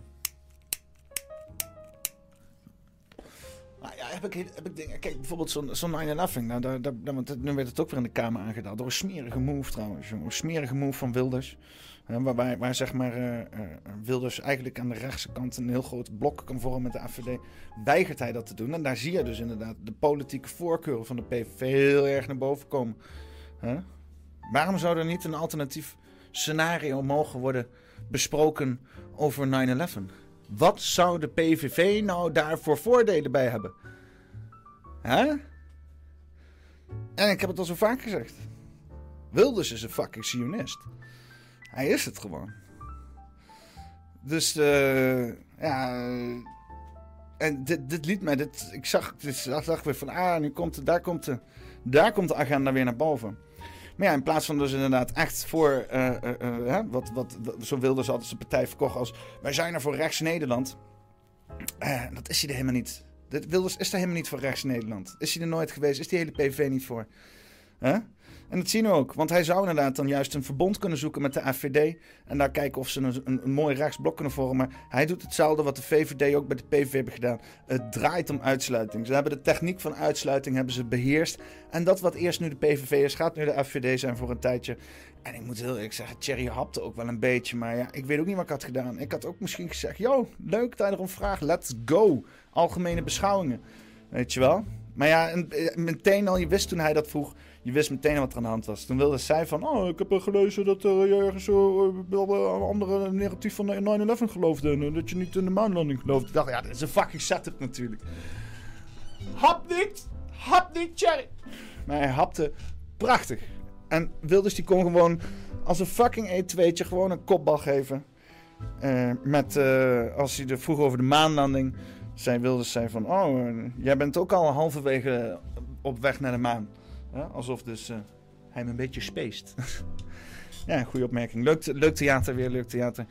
Ja, dan begin ik ook te twijfelen aan FVD hoor. Dan denk ik ook van, joh, echt serieus? Volgens mij eh, zijn jullie nou ook tango aan het dansen. Want dit was, eh, dit was, dit was echt een inkoppertje. Ja, vind ik dan moeilijk hoor, om dan, dat dan naast me neer te leggen en dan te zeggen van, oh, maar dan toch stem ik op de FVD. Maar ja, iedereen, iedereen zijn eigen dingen. Ieder zijn eigen ding. Ach ja. Ehm, rare theorie. Ik ben helemaal, helemaal, ik ben helemaal van mijn... ah, wat- waar, hebben we het in godsnaam over? Weather modification. UFO's. 9-11. Ehm, gaan we eens het volgende onderwerp eh, doen. eens kijken. Waar zaten we? Ging dit... eh zaten we bij San Quentin? Zaten we toch bij klimaat? Yo, ik ben helemaal... Helemaal de, ma- helemaal de... Helemaal de draad kwijt, jongens. Eh, dit is... Oh ja, we zaten bij Jelle met het filmpje. En dan gaan we nu door naar Jaton. Dat is geen stijlfilmpje. Ja, jankende. We blijven nog heel even in de politiek. En dan gaan we even kijken... Ja, net zoals ik eh, dit stukje ook eh, voorgaf als het theater. Ik, kan het, ik kan het er misschien wel... Zou ik het... zou ik het erbij kunnen pakken? Want het was... eh, aan het eind van, van deze video. Ja, ja, ja. En kunnen we even een klein stukje kijken. En dan weet je in ieder geval waar ik het over heb. En dan gaan pakken we daarna eh, het gejank op van eh, Schouten. Hoe het wel is gegaan. Helder was nog een vraag over maanlanding. Ja, en laat me eerst even... Eerst even, zeg maar, eh, eh, even voorbij, voorbij, voorbij de rent. Dus nou, nu komt aan het eind, komt dan nog even Wilders naar voren. Voorzitter, ik, zou, ik heb twee korte vragen aan de heer Baudet. Ik heb dat ergens gelezen. Ik hoop dat hij het kan ontkrachten. Ja, weet je wel, hij zet hem ook al op, weet je wel. ik hoop dat, dat je hem kan ontkrachten. Maar eh, ook, ook, ook misschien wetend, hè, het kan ook gewoon goede politiek zijn, weet je. Dat eh, Wilders weet dat hij dit niet kan ontkrachten, Thierry Baudet. Want zijn hele achterban is gebaseerd op het ontkennen van de maanlanding en 9-11. en eh, dus, eh, dus in die zin kan het ook echt een echte oprechte setup zijn. Eh, maar dan nog, hè, je kan altijd zeggen van, eh, ja, daar gaan we het hier nog niet over hebben. Ik zie hoe dit relevantie heeft tot iets. Maar is het waar dat u zou hebben gezegd dat het drama in New York, 9-11, dat dat een inside job is? En is het ook waar dat u zou hebben gezegd dat de maanlandingen nooit hadden plaatsgevonden? Heer Baudet. Ik heb gezegd dat ik niet het gevestigde verhaal geloof over 9-11. Eh, het bestaat niet dat het zo gegaan zou zijn zoals men zegt dat het gegaan is met die kapers in die vliegtuigen. Dat die vliegtuigen die gebouwen uit het niets hebben laten neerstorten. Dat is extreem onwaarschijnlijk. Gebouw nummer 7 in Manhattan is uit het niets eh, naar beneden gegaan op diezelfde dag. Dat, dat dat gebeurde. Daarvoor hebben ze een uur Kijk, deze hele rand kiest hij zelf voor. Hè? Kan zijn dat hij misschien lekker bezig was of zo, maar dan nog. Kan ook gewoon zeggen van ja, eh, ik heb er twijfels bij. En weer door. Weet je wel? Geef ze zo min mogelijk. Maar hij geeft ze alles. Hij geeft ze alles. uur lang rondgecirkeld. En dan nog even vlak voor de impact. Raampje naar beneden. Paspoort eruit gegooid. Raampje weer dicht. En erin gevlogen. Het is een. Aan de andere kant kan ook zeggen van Cherry doet gewoon niet mee aan de kutspelletje. En hij zegt gewoon wat hij van vindt. En dat moet je dan ook wel weer kunnen waarderen. Dus ja, dubio's, dubio's. Wat vind je er nou van? Wat moet het nou zijn? extreem onwaarschijnlijk. Het moet eens een keer gezegd worden in die Tweede Kamer, weet je wel. Dat is het ook. Het moet eens een keer fucking gezegd worden. waarschijnlijk verhaal. Tegelijkertijd heb ik altijd gezegd, ik weet niet hoe het dan wel is gegaan. Ik weet niet wat er wel bij het Pentagon is gebeurd. Maar het is extreem onwaarschijnlijk dat er een vliegtuig het Pentagon is ingestort. Omdat er nooit resten van een vliegtuig zijn gevonden. Het is extreem onaannemelijk allemaal. Het hele verhaal is extreem onaannemelijk. Ehm, Dat een man in een grot met een nierdialyse dit allemaal eh, even geregeld zou hebben. En het zwaarst bewaakte luchtruim op aarde gedurende een uur lang heeft weten te kapen. Het is extreem onwaarschijnlijk. Ik geloof het niet, maar ik weet niet hoe het wel is gegaan. Helder was nog een vraag over maanlanding. Was nog een vraag over maanlanding. Ja, kan je er ook nog even, even over ingaan? ja. Ja, het was een vraag van de heer Wilders. Ja. Ik ben er zelf... Ja, v- nee, Vera wil het nu ook weten. Vera die heeft zoiets van, hé, smullen geblazen. Er worden eindelijk eens een keer echte onderwerpen besproken hier. niet opgekomen, zeg ik maar. Wilt u daar nog op reageren? Ja, de maanlanding, daar geldt eigenlijk hetzelfde voor. Hè. Er zijn heel veel, er zijn heel veel extreem, extreem merkwaardige dingen aan dat hele verhaal. Al is het maar dat wij daarna, als het allemaal waar zou zijn, nooit meer daarheen zijn gegaan. Waarom niet? Gevraagd aan de baas van de Na- NASA. Die technologie is vernietigd. Aha. Interessant. Dank. Ik heb daar grote twijfel. twijfels bij. Ik was, er niet, ik, ik was op dat moment niet op de maan om te controleren of het wel of niet gebeurt. Ja, kijk, dit, dit soort dingen, weet je wel. Dan, dan lijkt hij een beetje op een doorgeslagen madman. Twijfels bij. Ik was, er niet, ik, ik was op dat moment niet op de maan om te controleren of het wel. Ja, dit is, dit is, ah, man. Ja, ik snap dat je er misschien nog niet te veel wil coachen, maar hij lijkt, dan, hij lijkt dan echt wel een beetje manisch, weet je wel. Ik was er niet, ik, ik was op dat moment niet op de maan. Weet je wel? Hij lijkt al een beetje manisch op dit moment. Zo eh, van, van eh, ja, dat, ja, doorgedraaid. Ja. En dat is jammer. Dan denk ik van, ja, dan had ik liever iemand anders die gewoon dat eh, eh, heel met een eh, overtuigende statuur kon brengen aan zo'n zaal van mensen. In plaats van zo'n tussenneus. Maar ja, aan de andere kant, je moet ergens beginnen misschien. Hè? Je moet ook ergens beginnen. Om te controleren of het wel of niet gebeurd is, meneer Wilders. Maar ik acht het, ik vind het zeer onwaarschijnlijk. Het is een heel... Ja. De heer Wilders Nou, volgens mij bent u al vrij ver op weg naar de maan. En goal. En goal. Dat is een inkoppertje. Hè? En, en dat is wat Wilders doet hier. Hè? Die gozer die doet voorzetjes eh, op het goede moment. En dan speel je erin omdat je moet. Of je speelt mee of zo. Ik weet niet precies wat er altijd aan de hand is. En dan kopt hij hem leuk in. En dan heeft hij zijn 7000 euro ook weer verdiend. Fucking Wilders, jongen. Want ik zeg u, meneer Baudet, de maanlanding heeft plaatsgevonden. Helaas heeft 9-11 ook plaatsgevonden. Daar hebben heel veel mensen het leven gelaten. Ja, en ik heb er geen woorden voor, zoveel onzin dat u nu praat. Je moet één ding weten van de PVV. Hè? Eh, er is een reden voor dat Wilders maar het enige lid is. En dat is de to- totale controle van de partij. Omdat hij maar één agendapunt heeft. En dat is alles behalve waar ze over praten. Want dat is ook wat ze mogen. hè. De PVV'ers krijgen ook de vrijheid om alles te benoemen wat ze willen. Maar er is één loyaliteit die je moet afleggen. En eh, zolang je daarin houdt, dan, dan heb je vrij spel. Het is bijna een soort van pact met de duivel, zou je kunnen zeggen. Maar ja. PVV. PVV, daar red je Nederland niet mee. Ach ja. Eh, Als je, als je zwaar anti-moslim bent of zo, dan, eh, kan je, dan is PVV'tje kan dan ook geen kwaad. Voor jouw waardes in elk geval. Ik bedoel, in mijn mening help je alsnog heel Nederland naar de gort. Want het wordt aan de handen gelegd van zij die eigenlijk geen belangen hebben in eh, onze milieu. Wat natuurlijk al lang ligt. Ja. Is, is ook allemaal hetzelfde fucking clubje mensen. Ik kan zeggen, eh, want Israël, dit en dat. Ja, dat is gewoon Israël. Is gewoon een satellietstaat van fucking Amerika. Zoals Nederland eigenlijk een fucking satellietstaat is van Amerika. Het zijn allemaal hetzelfde clubje mensen. Regeringsgewijs, inlichtingendienstengewijs. eh legergewijs, economisch gewijs. Ze zijn allemaal, afhankelijk van elkaar. Het zijn allemaal hetzelfde clubje mensen. En eh, ja, daar, daar, zijn, gaan heel veel mensen bij gemoeid. Daar zullen er heel veel tussen lopen met beste intenties. Maar ook heel veel met slechte intenties. En hoe kwader de zin, eh, des te groter de impact. Denk daar maar eens over na. Ehm zullen we even kijken naar eh, jankende politici. Altijd leuk. Mevrouw Wekkerman. Voorzitter, mag ik heel even opmerken dat ik het een gekke opmerking vond om te zeggen: ik heb veel geduld gehad met de heer De Jong. Want volgens mij is dit namelijk een, een prima punt om in een wetgevingsdebat nog een keer te maken. En het begint volgens mij met de principiële vraag uh, of dat als je recht op hebt, uh, dat het toch niet uit moet maken in welke postcode je toevallig woont. Daar begint de vraag toch mee.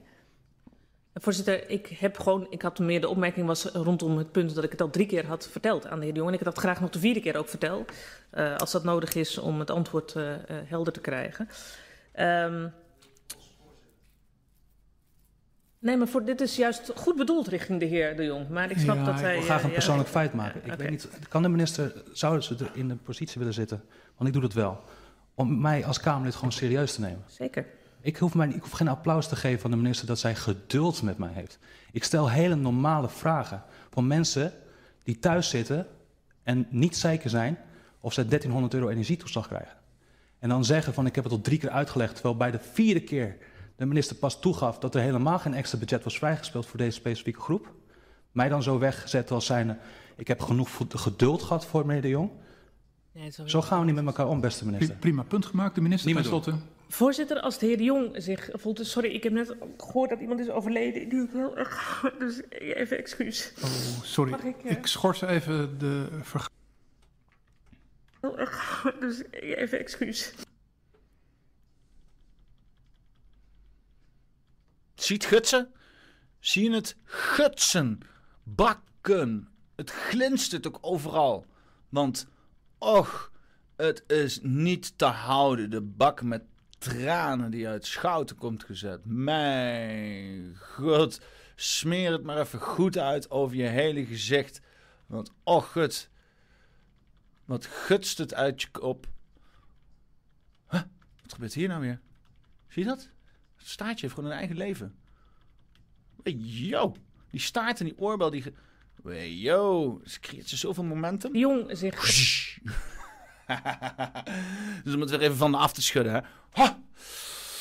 Al is het theaterspel, ugh, maar even van me afgeschud worden. Sorry, ik heb net gehoord dat iemand is overleden. Die ik heel erg... Dus even excuus.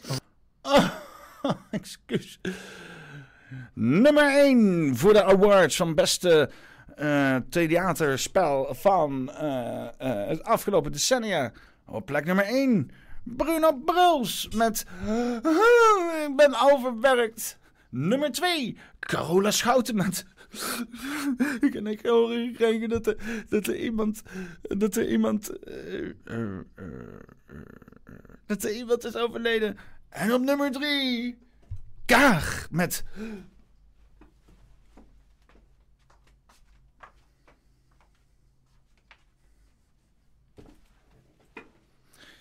Ja, politiek. Oh, sorry, ik, uh... ik schors even de vergadering.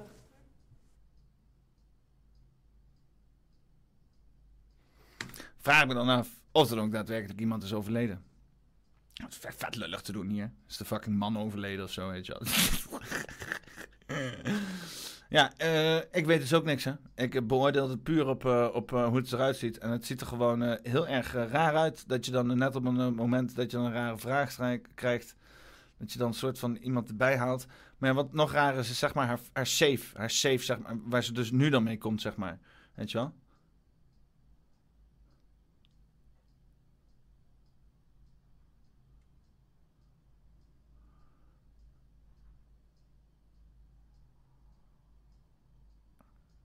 Oké, okay, dus de sympathie is nu gewonnen, hè? Sympathie is gewonnen. Excuus, dit had ik niet moeten doen, voorzitter. En ook mijn excuses naar de heer De Jong.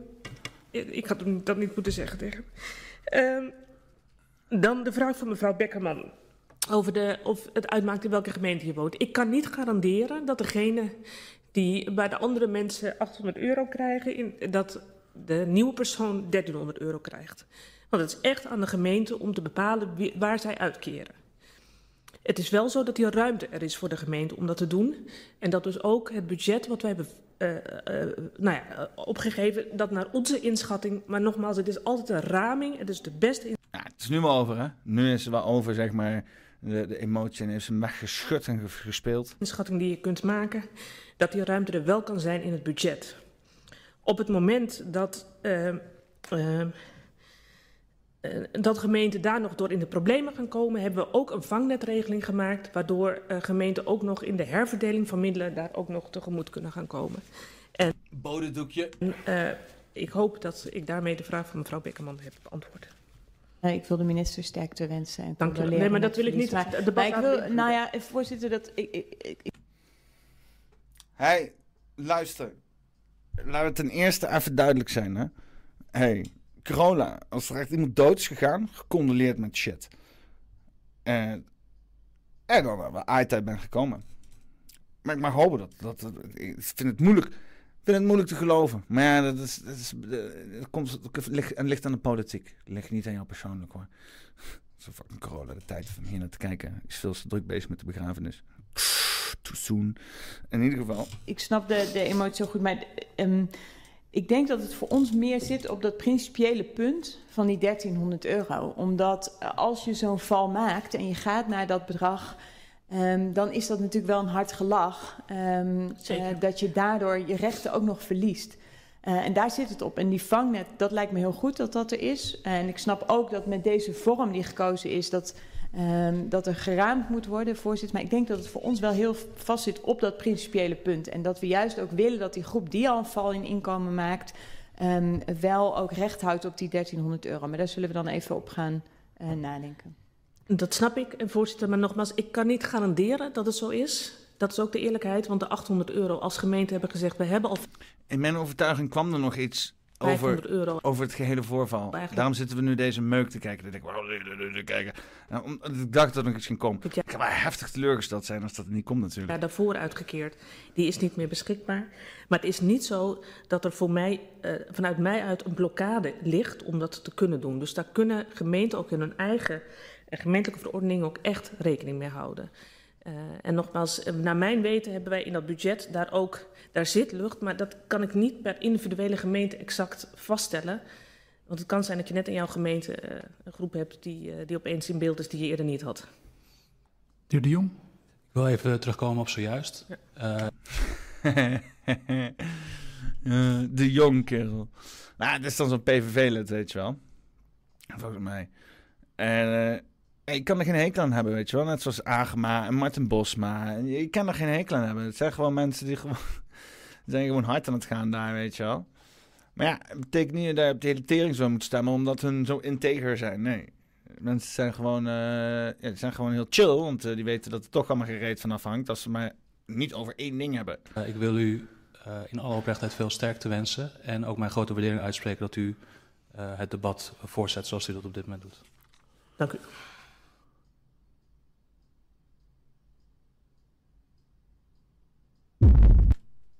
Nou, nou, nou, nou.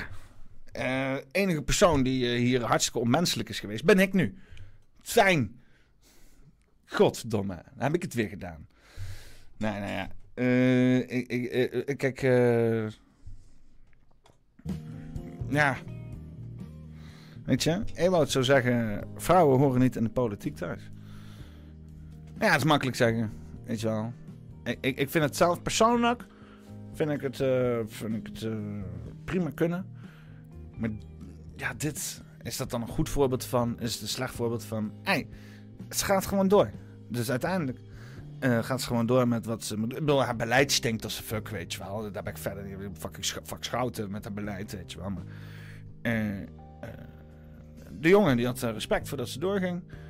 Nou, daar was de beef mee. Nou, dan, eh, dan is zijn dingetjes gelukt. Dus, eh, nou, als, kijk, het kan ook gewoon zijn dat je, kijk, hé, hey, hey, hè? Soms word je een situatie gewoon in de schoot geworpen. Soms sta je daar en dan besef je, yo, ik hoor je eigenlijk hartstikke zielig gevonden te worden, want ik heb shit gaande in mijn eigen leven. Wie ben jij om dat niet te utiliseren? Het kan gewoon tactisch strategisch gekozen zijn. Hoe dan ook, het werkte. Hè? Aan de ene kant, als het misschien een uitbarsting was. Van, eh, ik kan het niet meer helpen, mijn emoties. Dan is het misschien nog beter. Want dan heeft ze een soort van verloren controle gehad. En is het daarna opgepakt op het moment dat de beef die er was ermee op is gelost. Dus dan heeft ze zichzelf goed gered. Weet je wel? Red ik het het. Overanalyze this, bitch. Dus even kijken. Jelle Poel zegt nee, poppenkast. Vrouwelijke politiek krijg je vrouwelijk handelen bij. Dat is per definitie emotionele, emotionele chantage, want die doen kinderen opvoeden. Ja, je, laat je ook gewoon emotioneel chanteren, weet je wel. Je kan ook gewoon stoïcijn zijn en gewoon eh, de andere kant op kijken. Rick Peters zegt... Het probleem is, vrouwen doen identiteitspolitiek. En dat is het enigste dat gebeurt in de Tweede Kamer. Wilders is degene die het meeste identiteitspolitiek is. En volgens mij is dat geen vrouw. Al als je eens kijkt naar zijn allianties. Dan zou het zomaar van origine kunnen zijn. Je weet me nooit. Um, volgende onderwerp. Volgende onderwerp. Ik zeg volgende onderwerp. Zullen we misschien even iets anders als politiek? Zou het fijn zijn? Ja, maar gelukkig geeft redacteur technologisch Mark Hiink...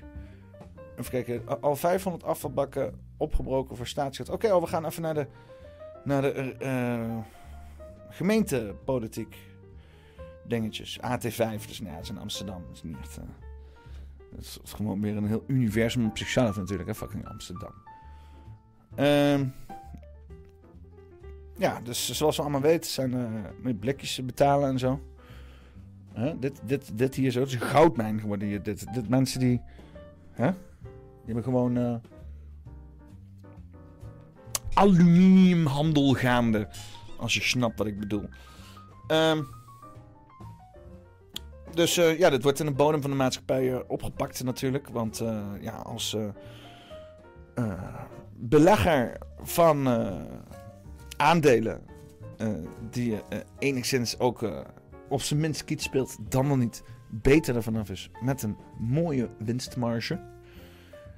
Ga je niet de moeite nemen om te kloten met fucking blikjes. Dus, wie zullen dan de personen zijn die zich wel bekommeren over het blikjesbestel? Wat praktisch gezien voor een, iemand op een lager niveau qua financiële inkomen een goudmijn kan zijn. Al 500 afvalbakken opgetrokken voor statiegeld. Kosten kunnen oplopen tot 100.000 euro. 100.000 euro!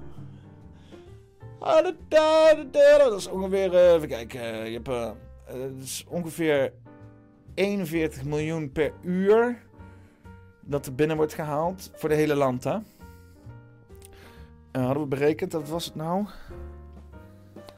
Het was iets van, ja, ik weet niet eens meer. Nog een paar duizend euro per seconde. Als je een paar seconden naar die meter lopen en zo 100 euro, 1000 euro vergoed. Gewoon zo doen. Dus, dat is een uurtje. Uurtje belasting in de. De gemeente heeft het er maar druk met de afvalprobleem en de invoering van statiegeld op blikjes heeft het er niet makkelijker op gemaakt. Om bij te verdienen worden prullenbakken opgetrokken om statiegeldverpakkingen eruit te halen. En dat dreigt de gemeente nu al 100.000 euro te kosten. Bedankt. Veel plezier. Geef je afval mee hier. Nee, ik wil je afval. De opmerkelijke berekening valt te lezen in een raadsinformatiebrief die wethouder Zita Pauls afval en reiniging vandaag heeft gestuurd naar aanleiding van schriftelijke vragen van de VVD. De partij heeft gevraagd hoeveel afvalbakken er worden opengebroken om statiegeldverpakkingen eruit te halen en wat dan de kosten zijn om die te repareren. Pels antwoordt dat er tot nu toe ongeveer 500 afvalbakken zijn beschadigd door het openbreken. En aangezien de reparatie zo'n 200 euro per afvalbak kost. Why? Dat is gewoon een stuk plastic. Waarom kost het 200 euro om te repareren? Kut overheid met hun kutcontracten met kutbedrijven. Echt waar. Fucking kut ambtenaren, jongen. De heel scheidvolk is het ook, hè. Godverdomme. Welk... Zoek een beter bedrijf, jongen. Hoezo 200 euro kost per afvalbak? Fucking tie-ripje en een beetje, een beetje boutje erin en klaar. Wat is dit voor gezeik, jongen? Oh, man. Fucking overheid, jongen. Oh, maar wie gaat dan de wegen repareren? Bitch, schrap de helft. Flikker dit soort mensen eruit, jongen. Die lopen fucking bedrijven 200 euro per afvalbak te betalen om te repareren. Donder toch een eind op, man. Huur mij in dan. Hè? Fucking doet een tientje per afvalbak. Het hele park gefixt. Wat een fucking idioten zeg. Godverdomme. Om over, afvaloverlast tegen eh, loopt er eh, vanaf mei al een proef met een doneerrekje op 23 afvalbakken in het centrum. Een doneerrekje? De, fuck, kerel! Wat de kut overheid! Kut overheid! Scheid fucking kut Halsema met je kut Amsterdam en je fucking communistisch afhankelijk kut gedrocht op fucking stout. Ik hoop dat binnenkort hele kutgehucht gewoon de fucking zee verdwijnt. Ah! En je betaalt voor fucking blikjes. En er moet gedoneerd worden. En je moet je eindeloos fucking belasting betalen. Om dan dit soort kutkeuzes te maken door fucking scheidambtenaren. Weet je wat? Stek erin. Stek erin. Echt waar. Hele, hele Amsterdam gewoon. gewoon. Ik weet niet waar dat vast zit, maar snijd het los en laat het gewoon lekker, lekker de Noordzee in verdwijnen. Met fucking Halsema en alles. En het hele kutbestuur van Amsterdam zijn ze helemaal godverdomme van de pot afgerukt. 200 euro per repareren van een of andere plastic kutafvalbak. En dan vervolgens een donatiebakje er fucking bij zetten. Zo van, ah dan moeten jullie het maar zelf oplossen. Want ja, ik weet het ook niet meer beter. Hoeveel fucking belasting gaat in de fucking Amsterdam dan niet? Wedden dat er fucking miljoenen in omgaan de hele gatverse dag? Ah. Ah. Zo, dat kwam van diep zeg. Non de tu. Kut Amsterdam, jongen. En, nou ja, afijn. Fuck it. Ze kunnen me wat. Stik er maar mee, kut afvalbakken. Eens even kijken. Zo lossen we Oh, we zijn er nog niet. Tuurlijk niet, joh. Nog een gezeik over fucking blikjes. Ook nog een betaald ding. Nee, ik wil niet betalen. Ja, nou ja. Nou, dan ga ik het ook niet. Ik ga niet betalen, dus dat helaas. Voor mensen die in de Discord eh, eh, ideeën doen voor Paffy. Ik heb niet nergens, voor geen enkel fucking nieuwsoutlet, nergens een fucking abonnement voor. Dus weet je wat, als jij een abonnement hebt. Oh, wacht even. Is dit een. Is, ik zeggen, maak een screenshot. Is dit een screenshot? Nieuws. Zo lossen we eh, files op voor de statiegeldmachine. Nee. Nee, dat is niet, is niet daar had je, een, had je een screenshot moeten doen. Is het een screenshot in de Discord? Dat ik een eindeloze bak aan linkjes krijg ik hier. godverdomme. Eh.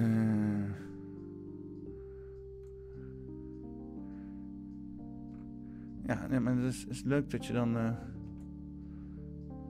Ja, nee, ik kan er niet kijken. Ik heb geen, eh, ik, heb geen abonnement voor de NRC. Helaas. eh, Pinda B, ik heb geen abonnement voor de NRC. Ehm, dus eh, nou, dan gaan we door naar het volgende eh, onderwerp. Kaas van de koe wordt kaas uit kokos met en zetmeel. We dan... Ligt Jelle in bellen? Ah, Kokosöl Oké. Nou ja, we kunnen wel even een beetje Duits eh, kijken, kijken hoe ver we komen, toch? Eh, ik spreek wel een beetje Duits al zo. Genau. Of niet dan? Nou, laten we eens even kijken. Eh, kokosolie. Um das Kokosöl, das ist ja eins der absoluten Superfoods. Kokosöl. Im Moment. Um das Kokosöl ranken sich alle möglichen Geschichten. Die reichen von macht weniger dick zu mittelkettigen Fettsäuren, die besser sein sollen, zu Laurinsäure, die besser sein soll, zu antimikrobieller Wirkung, zu Vitaminen oder weiß der Kuckuck, was noch alles drin sein soll. Es ist alles völliger Quatsch. Das Kokosöl ist eins der schlimmsten Nahrungsmittel, die Sie überhaupt zu sich nehmen können. Oké, dus hè, eh, kokosolie is gewoon eh, heel hartstikke slecht. Maar ja, wat ze dus willen gaan doen, is dan eh, kokosolie gaan maken van eh, ja, allerlei andere eh, situaties. Even kijken of we dit even iets groter kunnen maken. Het staat dan een plaatje in het document. Kijk dan, kijk eens. Kijk dan. Dat is mijn mooie drive-omgeving. Oké, eh, kaas van de koe wordt kaas uit kokosvat en me- zetmeel. Hun moeder maakte... Wacht even, nou, hier gaan we even een muziekje op de achtergrond doen hoor. Kaas van de koe wordt kaas uit kokosvet en zetmeel. Hun moeder maakte ijs en desserts van het melkoverschot van, de, eh, hun, eh, van hun vaders koeien.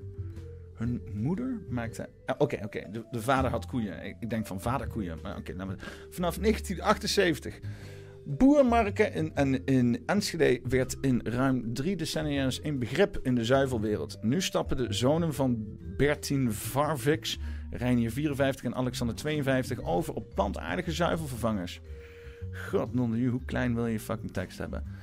Uh, aan ambities geen gebrek. Over drie jaar moeten de plantaardige kaas, yoghurt en vegan ijs van boerenmarken in alle Europese supermarkten te koop zijn.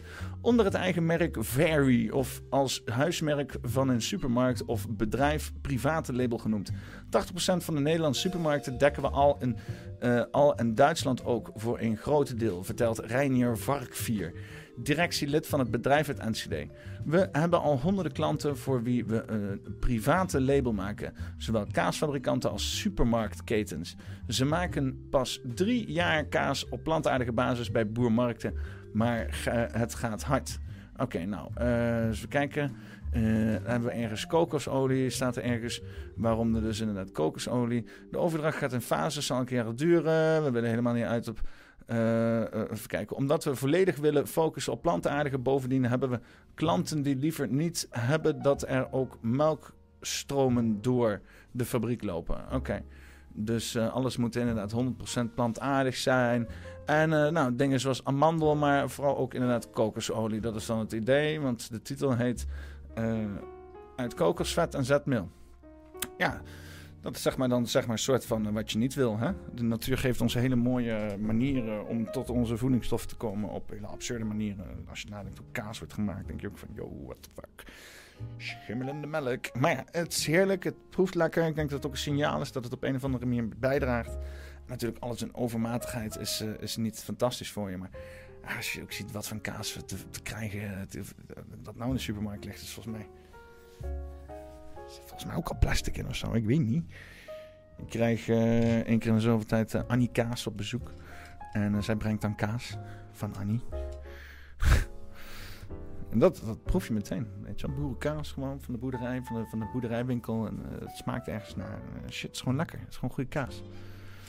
Je merkt ook dat het goed is. Wordt er ook beter van, weet je wel. Dan is er iets slechts gaan in je leven. Eet je goede kaas, word je beter van in je leven. Zo werkt het gewoon. Wolle.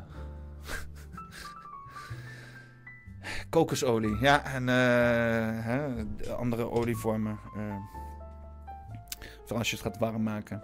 Uh, zowel olijfolie als, god weet dat grijn ook weer.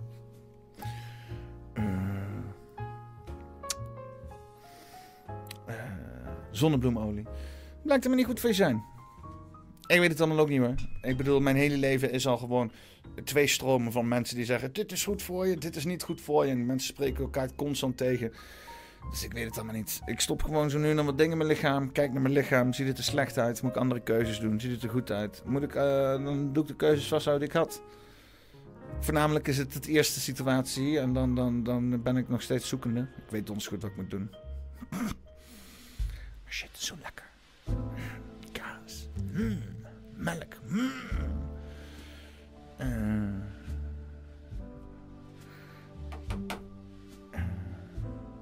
ja. En daar niks mis mee. Maak er wel eens ochtends. Nou, kijk, weet je, brood. Broodpasta, dat is, dat is, dat is eigenlijk hetgene.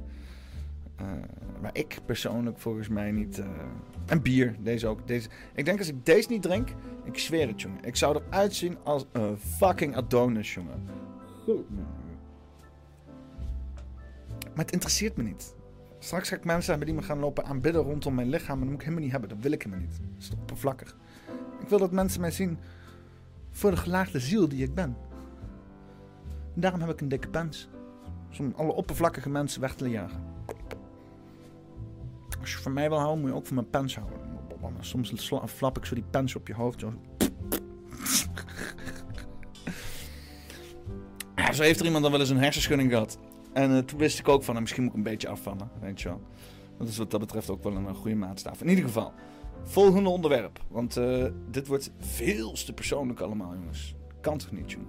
Zit hier te praten over zijn fucking vetkwappen en zo. En zijn liefdesleven. Ongelooflijk. Wat een bak. Wat een koekenbakker. Kom jongens, dus even goed. Zo, kijk. Ja. Um, onderwerpje. Arkansas toddler dies of rare brain-eating amoeba infection. Oh, gezellig nieuws ook allemaal weer, jongen. Echt. Weet je? Je merkt echt dat we in, eh, in positieve tijden leven. oh mijn god. Oh, er is ook een fucking nasty filmpje erbij zeker. Oh mijn god. Nou, even kijken.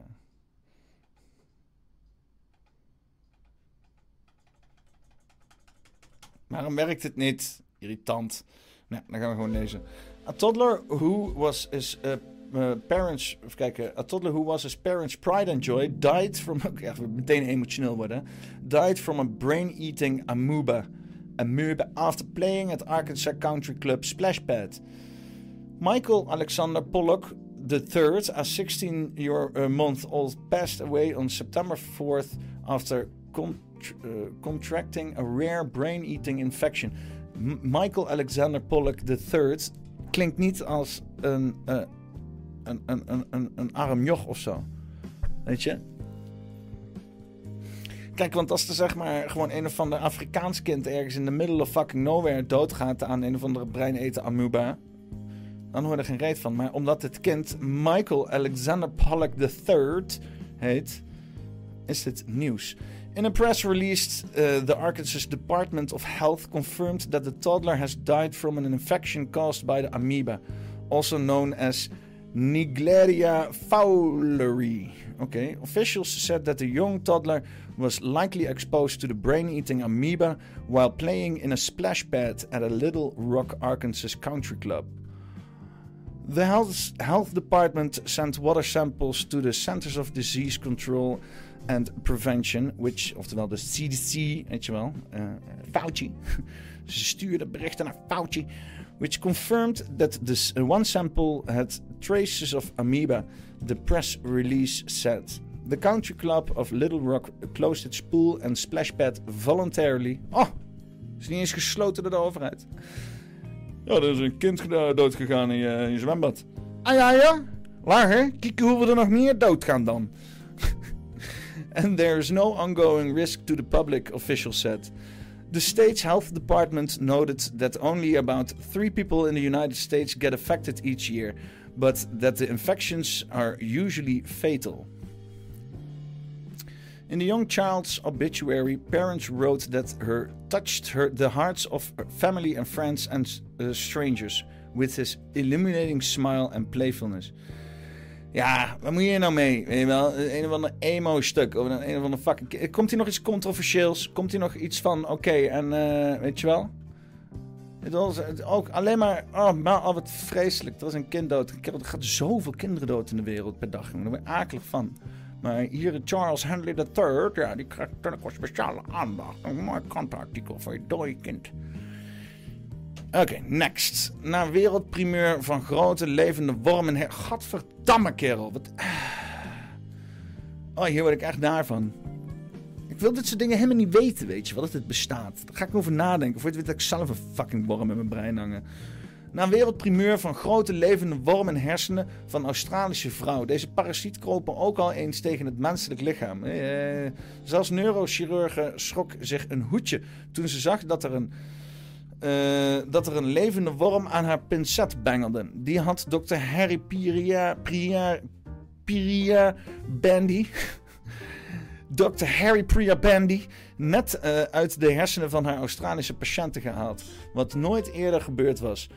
Wel werden in het verleden al andere onaangename gasten aangetroffen in het menselijk lichaam. Een overzicht van wetenschappelijk beschreven gevallen. Kevers, oorwormen, ratlongwormen, maden, lintwormen.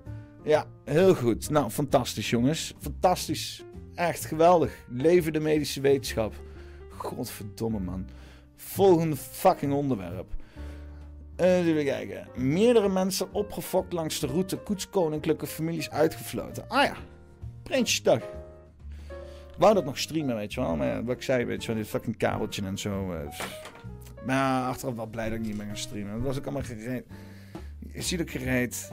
En het is allemaal, ja, nou ja, oké, er hoorde wel wat gefluit. Telegraaf heeft wat dingetjes van gefluit. Zo. Kijk, eh, weet je wel, als het gewoon elk jaar zo gaat en dan op een gegeven moment gaat die koning en koningin helemaal niet meer het balkon. valt de goedkeuring van het Koningshuis nog meer af. Omdat ze niet als een fucking stelletje manische idioten daarvoor aan dat hek kunnen schreeuwen. "Wee, Koning! Of wat fucking idool eh, eh, eh, aan, aanbidder, aanbidderij dit weer is, kerel. Oh. Door de gemiddelde NPC in Nederland. Ja, dan, dan, misschien, misschien krijg je daar wat, wat meer. Want zoveel mensen zijn het nooit, weet je. Wie, volgens mij zijn er helemaal niet zo heel veel mensen in Nederland die het allemaal maar best vinden wat met de Koningshuis en zo. Maar ja, het is niet alsof die bitches weggaan of er dan iets verandert, weet je wel. Het, is, het, het zijn de structuren. De structuren waar je wat aan moet doen. Maar ja, afijn. Prinsjedag. Meerdere mensen opgepakt langs eh route koets. Koninklijk familie uitgefloten. Oeh, gejoeld. Uitgejoeld. Oh, je zag het maximaal hard bloeden. Ah. Dat is grappig, die balkonscène. Zo- Zure hoofden van die dochters. Is dit wat ik moet regeren? Daar heb ik geen zin in, ja. Langs de route die de glazen koets in Den Haag heeft afgelegd, eh, bevonden zich dinsdag meerdere mensen die mogelijk wilden gaan demonstreren. Enkele van hen zijn gearresteerd of weggeleid. Weggeleid. Dit is ook weer van die fucking eufemismes, weet je wel. Gearresteerd of weggeleid. Of ze zijn gewoon aangepakt. Of geweigerd van de locatie. Weggeleid. Flik toch op, man. Ook hebben agenten een groep omsingeld. De koninklijke familie werden meerdere malen uitgefloten. Een man is aangehouden op de hoek van de Heulstraat en de Kneuterdijk. er werd geheuld in de straat en het waren een stelletje kneuters op de dijk. Niet ver van Paleis Noordeinde. Het is niet helemaal duidelijk waarom dat is gebeurd. Zelf zei, in een, zei hij een eenmansdemonstratie te houden. Na zijn arrestatie is de man meegenomen in een busje. Waarom zou het toch gebeurd zijn? Omdat het natuurlijk de eh, PR-waarde van het hele Prinsjesdag tegengaat als er allerlei effectieve protesten worden gehouden. Op dezelfde plek langs de route zijn een vrouw en een andere man door agenten weggeleid. De politie heeft daar ook een groep van ongeveer zeven anderen omsingeld. Daar staan ook enkele mensen met witte jassen met op de achterkant het logo van Samen voor Nederland. Deze organisatie demonstreert regelmatig tegen het beleid van het kabinet. En is ook een politieke partij tegenwoordig, hè? Zit Laurens Buis erbij. Laurens Buis. In een zijstraat van het Lange Voorhout. Van de Lange Voorhout. Eh, een eindje verderop langs de route heeft de politie enkele mensen staande gehouden. omdat ze eruit zagen alsof ze daar willen gaan demonstreren. Ja, nou en? Laat ze fucking demonstreren, jongens. Dat je nazi's, jongen.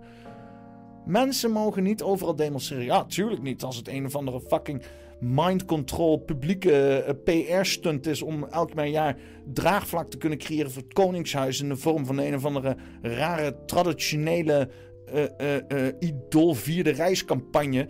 Oh man, oh, maar ook dat, dat, dat balkonnetje en dan daar staan en al dat staturen. En dan zeiden er nog zo van, ja maar we moeten eh, herinneren dat de koning te gast is in, in de fucking eh, Tweede Kamer. Maar ondertussen zit hij daar wel in de beeldvorming op zijn grote troon. En iedereen zit hem aan te kijken als een stelletje fucking zombies. Komen allemaal naar de gebouwen van hem die we met z'n allen subsidiëren.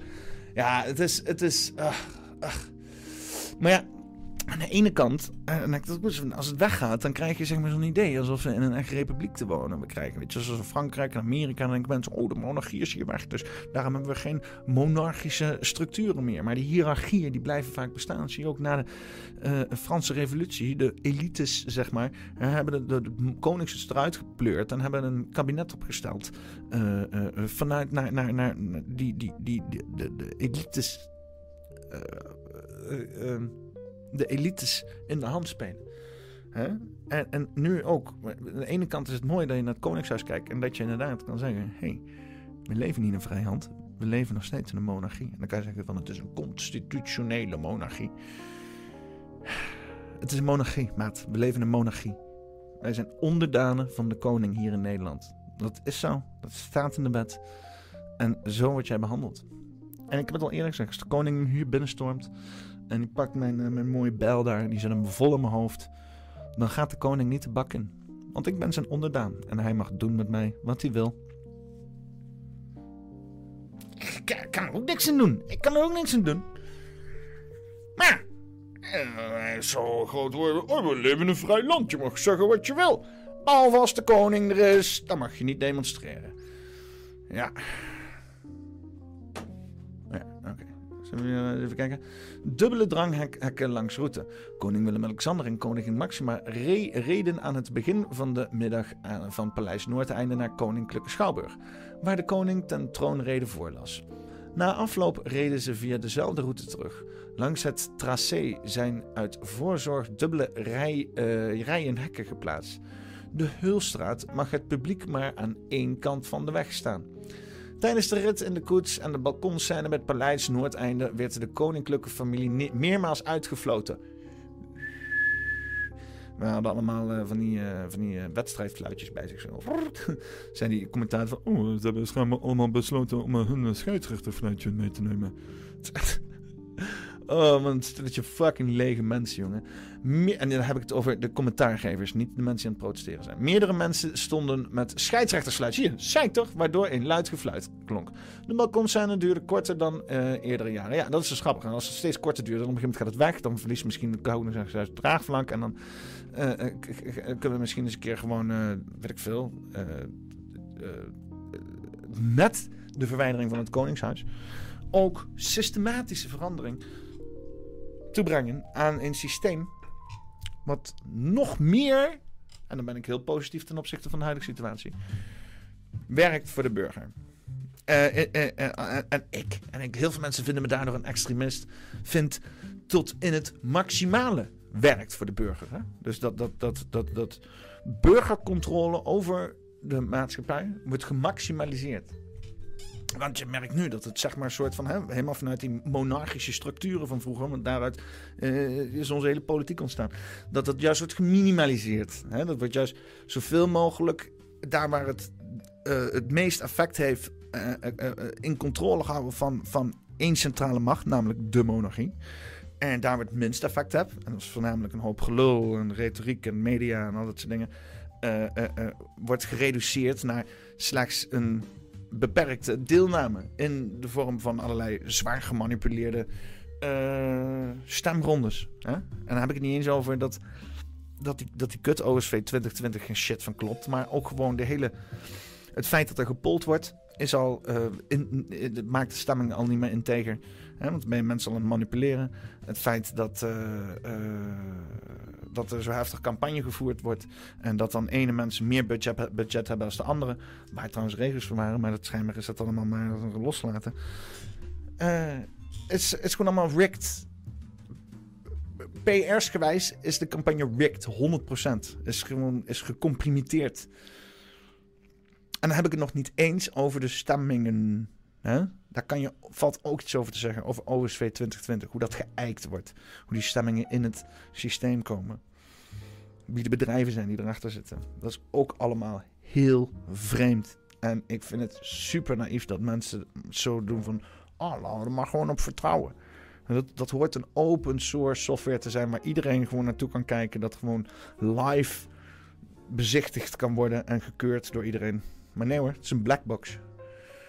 En iedereen, niemand in de overheid weet hoe dat ding werkt. Dus ik zeg, ja, dat, bedrijf heeft het goed gefixt. Uh, het komt helemaal goed. fucking, fucking idioot. Je bent er echt niet goed van. Maar ja, dat dus. Weet je wel? Dat krijg je dan als burger, als democratie. Oh ja, dus we hebben hier een monarchie, maar uh, constitutioneel gezien is, uh, mogen jullie uh, democratiebeoefeningen binnen deze grenzen. En ja, daar waar het echte macht ligt, dat wordt gewoon verzorgd door het koningshuis. Zoals burgemeesters en, en, rechters en al dat soort dingen. Maar jullie mogen volksvertegenwoordigers kiezen. Volksvertegenwoordigers. Mensen, stelletje toneelspelers die allemaal gaan lopen roepen allerlei dingen. Om mooi een beetje hun carrière op vorm te geven via allerlei grote belangen aan de achterkant. Of gewoon super populair te zijn bij het volk. En gewoon alles te zeggen wat ze willen horen. Dat mogen jullie. Referendum nee.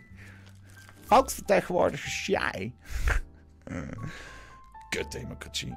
Als dit, dit best is wat we kunnen doen. Oh man, dan verdienen we echt geen hoge plek in de democratie. Lul. Of lul. Voor de mensen die dachten van, hey, je hebt een spatie te veel gezet. Dit is, dit is waarom er een spatie te veel stond. Le. Ul. En denk je van, Peter, waarom zat er lul op het dak van die mensen? Nou, het volgende is voorgevallen. Een L, een U en een L. De zonnepanelen in Doorn vormen scheldwoord. En de gemeente is niet blij. Nou, de meen je niet. Helikopters vliegen geregeld laag over om het dak beter te bekijken. Echt, dan heb je echt niks te doen in een fucking helikopter. Hè? Echt serieus. Hoe fucking saai is helikoptervliegen als je dan halverwege ziet... Hé, hey, hey, maar even wat uh, vager, lager vliegen. Kunnen we lul lezen op het dak van, eh, van een van die mensen in de wijk. Zo'n fucking dooi achterin van, eh, van een of andere medicopter, weet je wel. of beter gezegd, om de zonnepanelen op de woning goed te kunnen lezen. Want je hoeft niet goed te kijken om er een scheldwoord in te zien. Oh, welk scheldwoord zou dat zijn? De gemeente stelt een onderzoek in, ook nog, van fucking belastinggeld, met teringleiers. En de bewoners zelf, ik zie de humor er niet van in. Fuck. Dat is ook een betaald... eh, Dat is ook een betaald ding. Ik kan hem wel, eh, in het ding had ik hem eh, had ik hem wel gelezen. Dat was wel, eh, even kijken, een videootje. Is een videootje geknipt? Ah, ja, ja, ja, ja, ja. Dat is een video uit een film inderdaad. Gaan we niet laten zien. Jullie weten toch dat het niet kon, jongen. Ik kreeg allemaal rechten en zo. Staat erbij. Jelle heeft videootje geknipt van schatjes. Even kijken, eens lachen. Ja, nee, dat is niet lachen. Dan krijg, ik allemaal... eh, Ja, nou, eh, ja. Lul, weet je. eh laat ik, la, laten we eerlijk wezen. Eh, dit is toch gewoon, is, is toch gewoon prachtig. Je moet toch verder... en er stond verder op het artikel, ik had helemaal doorgelezen... dat dan de ene buurman, die was dan gechoqueerd. En de andere buurman, die, die, die, die snapte niet hoe het wil gebeuren. En dan ook echt die woningbouw, weet je. Want kijk, het is gewoon die configuratie van het dak.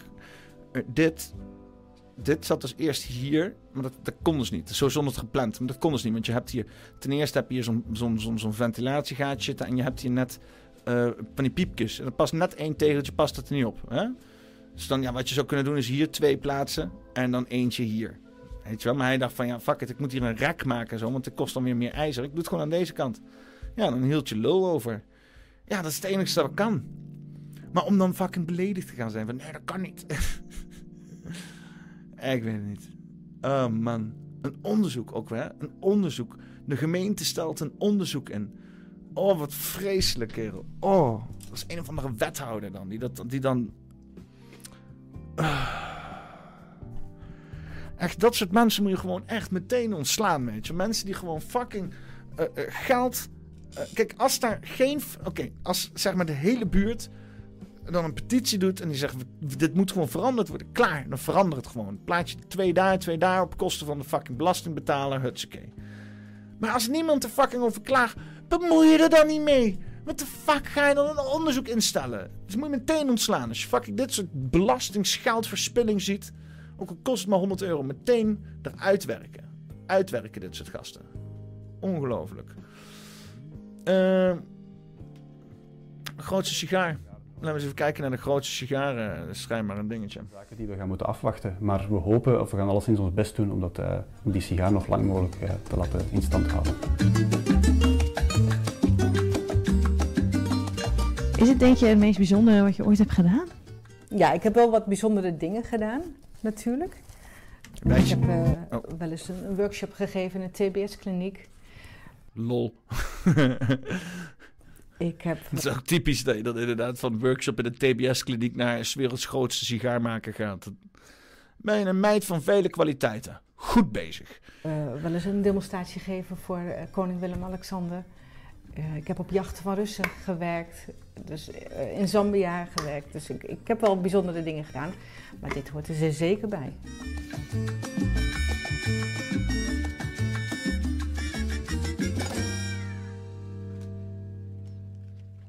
Ja, prachtig. Fucking grote sigaar houden. Ding is massive.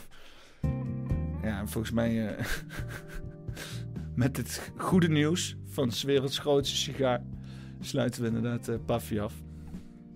Ja, jongens, het is allemaal wat. Het is allemaal wat. Eh, ik begin een, eh, een, een, een, eh, eh, een lichte aversie te ontwikkelen tegen overheidsspenderingen. Eh, helemaal van de nutteloze kant. Als het is naar commissies, onderzoeken, raadplegingen, bepaalde consultancybureaus. Ehm, ook dingen zoals armoedebestrijding. Tom heeft me daar wel... Het is wel, wel... Armoedebestrijding. Dan betaal je iemand die dan... eh, vooral nu, want de armoede is niet zeg maar de mensen die helemaal onderaan de maatschappij... eh, kijk, ik vind zwervers niet eens armoede. Het zijn gewoon zwervers en dakloos. Hè? Eh, eh, er zijn opties voor, maar mensen willen die opties dan niet en die willen dan gewoon zwerven. Moet ook kunnen.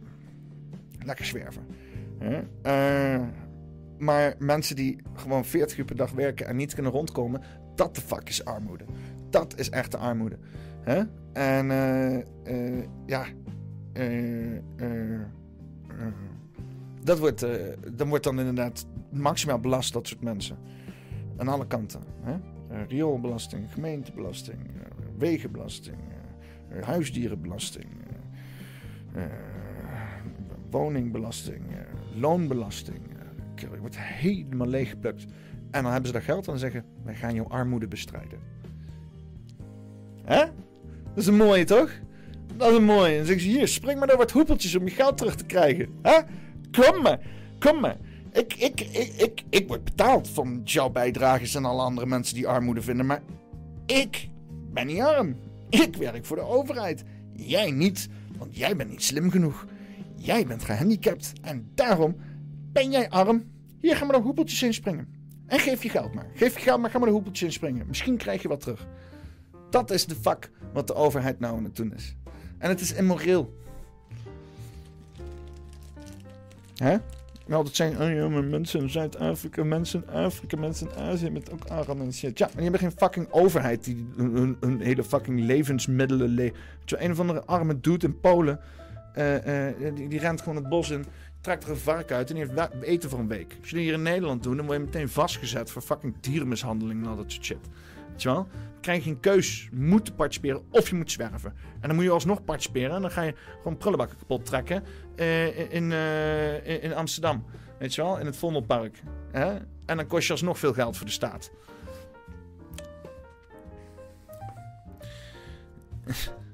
Dat, dat, is, dat is het grappige inderdaad. Als zwerven kost je inderdaad gewoon veel geld. Dus daarom willen ze ook dat je niet zwerft. In plaats van dat je dan gewoon mogelijk maakt om te zwerven. Hè? Dat je zeg maar vrijheidshavens hebt voor mensen die, die, eh, die vagebond zijn, weet je wel. Die gewoon niet, eh, die willen gewoon, eh, gewoon gaan en staan waar ze willen. Maar willen ook gewoon in Nederland zijn. Nee, nee, nee, nee, nee, nee. Oncomfortabele bankjes. Dat is wat de zwervers kunnen krijgen. Een, eh, een slaapplek in het leger des hels waar ze overvallen worden. Omdat ze samen met criminelen in een, uh, een drugsverslaafde in een ruimte worden gestopt. ja. Overheid. Goede intenties, goede bedoelingen. Armoede bestrijden. Ik heb het idee dat we in cirkeltjes lopen, mensen. Maar ja, kan aan mij liggen. Misschien eh, denk ik gewoon veel te simpel. Of misschien denken al die mensen veel te moeilijk. Het is één van die twee. Maar het zou ook in het midden kunnen liggen. Ja. Hè? Dus eh, dacht je van, eh, nou, nu krijgen we eindelijk eens een keer een eh, goede conclusie van Peter waar we iets mee kunnen. Nee. ook vandaag niet. Weer geen oplossingen. En het is altijd van, ja, ja, jullie lullen te veel, jullie moeten dingen doen. Dat zegt dan iemand die dan tegen ons vertelt dat wij dingen moeten doen. Ja, ga zelf dingen doen dan. Zeg wat je aan het doen bent. Misschien kunnen mensen meedoen met jou. Nee, maar dat niet. Vooral andere mensen moeten iets doen. En ik doe al wat ik kan. Zoals gewoon blijven bestaan. Doen wat ik leuk vind. Hopelijk wat mensen inspireren, zodat zij ook gaan doen wat ze leuk vinden. Want het is gewoon belangrijk dat je iets doet wat je leuk vindt. Daar ben je er ook goed in. En als we allemaal mensen hebben die doen wat ze goed zijn, dan hebben we volgens mij een vette maatschappij toch? Met allemaal mensen die doen wat ze goed zijn, waar ze goed in zijn. Dus komt vast wel, vast, vast wel met z'n allen een stuiver aan te verdienen. Maar we hebben het vak het gaat zijn. Ja. Wou bijna gewoon afsluiten. Ik denk, fuck het nummer al eindigen. Ik denk, nou, dan gaan we gewoon. Maar ik moet nog zoveel doen. Zoals de t-shirt. Koop nog een t-shirt. Er is nog een medium en een small is hier. Veel te veel medium en small zie je zo. Dus, en heb je kinderen of zo, gooi ze in een poppenkastshirt. Maar ik, dus ik weet niet of dat, ik weet niet of dat, eh, ik, ik weet niet of dat eh, slim is. ik weet niet of dat eh, gepast is, laat ik het zo zeggen. Ehm, En eh Doc Collins, mensen, vergeet eh, mijn sponsor niet. Doc Collins, als je daar haalt iets in de winkel, vergeet niet een eh, glaasje in je winkelmand te doen en de code poppenkast te gebruiken. krijg je het shotglaasje gratis. En dan weten wij dat jij besteld hebt bij ons in de webshop en je van mij vandaan komt. En dan zeg ik van, hey yo, check mijn nieuwe klanten leveren. Give me money. En dan kan ik nog langer doorgaan met dit. Dus dan hebben ze me indirect, heb je me gewoon geholpen. En je hebt Doc Collins gesteund. En je hebt een lekker drankje. Als je denkt, ik wil dit allemaal niet. Ik kan ook nog steeds superchats doen. Moet je wel heel snel wezen. Maar ja, als je iets hebt van, ik snap al die super superchats niet. Ga naar poppenkast.com slash doneren. Of gewoon naar poppenkast.com en dan klik je op het knopje doneren. Ik kan, kan het wel even de, de, website er eens een keer bijpakken. Ik weet niet of jullie dat ooit... eh, want het is, het, is, een prima website, weet je wel. Het is niet, alsof... eh, het is een hele moeilijke website of zo, weet je wel. Gewoon eh, poppenkast.com. was al bezet, helaas. Veel dingen kunnen bemachtigen toen ik deze op deze naam kwam, maar helaas niet poppenkast.nl. En dan heb je gewoon, eh, gewoon wat dingetjes die je ziet. Alle social media kanalen, maar ook hier wat knoppen. Eh, en een ervan is doneer. Kan je zo op klikken. En dan kan je manieren van doneren. eh, doneren. Kan gewoon direct naar de bankrekening doen. Hoeft alleen te klikken, kopieert hij maar. Pap, pap, pap. Zo handig is dat. Petje af kan je doen, maandelijkse dingen. En PayPal kan je ook wat doneren. Het gaat dan waarschijnlijk naar, want ik, heb, eh, ik, ik run al mijn hosting, eh, website en shit allemaal op PayPal. Dus dan, als het in mijn PayPal, ge- dan betaal je eigenlijk gewoon voor mijn website hosting. Dat is, eh, ideaal. Maar ik kan ook bitcoins doen en, eh, en, en eten en zo. Ik heb nog helemaal niks erin ontvangen. Ik zou ook niet weten wat ik er zo mee moet. Maar als je van die dingen af moet, geef ze aan mij. Ach ja. En eh, ja, natuurlijk eh, iedereen, eh, iedereen in de, in, in de chat. Hè? Christ, Daffy Moore, Danny W., De Vliegende Hollander, Esther, Frits Duisters, Industrious, in, Industrious Imperial Eagle 20, Jelle Poel, Jos Broersma, Lydia Blondmamsbroek, Miranda Huiskam, Mocha Movies, Pali, Plato, Ray Bos, J. Tita, Thomas W. PTV, bedankt iedereen voor het chatten en het meedoen. Eh, vergeet niet eh, een keertje langs te gaan bij Poppenkast Clips. Ja, het wordt wel steeds leuker hoor, Poppenkast Clips, laten we eerlijk wezen. Hè? Kan gewoon, eh, ja, eh, Vliegende Hollander maakt er allemaal leuke filmpjes van. Eh, gewoon echt leuke filmpjes. Eh, als je eens een keer iets wil laten zien of doorsturen, doe het. Sharing is caring. Eh, het helpt allemaal. Alles helpt. Alle kleine beetjes helpen een beetje. En als jij mij helpt, dan, eh, ja, ik, ik weet niet. Als dit jou helpt, dan, dan, dan, dan zou het mooi zijn. Als je, als je, als je poppenkast kijkt en je hebt echt een. En, en je hart, hart gaat omhoog elke keer als je het kijkt. En toch blijf je kijken. Ehm, ja, dan moet, dan moet je wel doneren. Dan moet je wel doneren. Hè? Gewoon alleen al voor de waardering dat ik zoveel impact op je heb. nee. Mijn t-shirt. Ik kan ook t-shirt kopen. Hier zo, hier staat zo'n t-shirt. Hutske. En een t-shirt pagina. Zijn eh, small, medium en één large nog. Er is één large. Extra large uitverkocht, één large. Want als ik hier twee doe, dan, dan kan het al niet volgens mij. Hier, zie dat? Kan niet eens een twee doen, want er is nog maar één large. Dus met een large moet je snel wezen. Eh... Ik, eh, ik kan wel eind aan breien. Vliegende Hollander zegt, laten we een stukje zien met Joost. Nee, mensen moeten er gewoon zelf op klikken. Moeten die weergave op Poppenkast Clips hebben. Ga naar Poppenkast Clips. Abonneer op de pagina. Check de filmpjes. Lach jezelf een scheur. En eh, eh, iedereen blij. Weet je wel?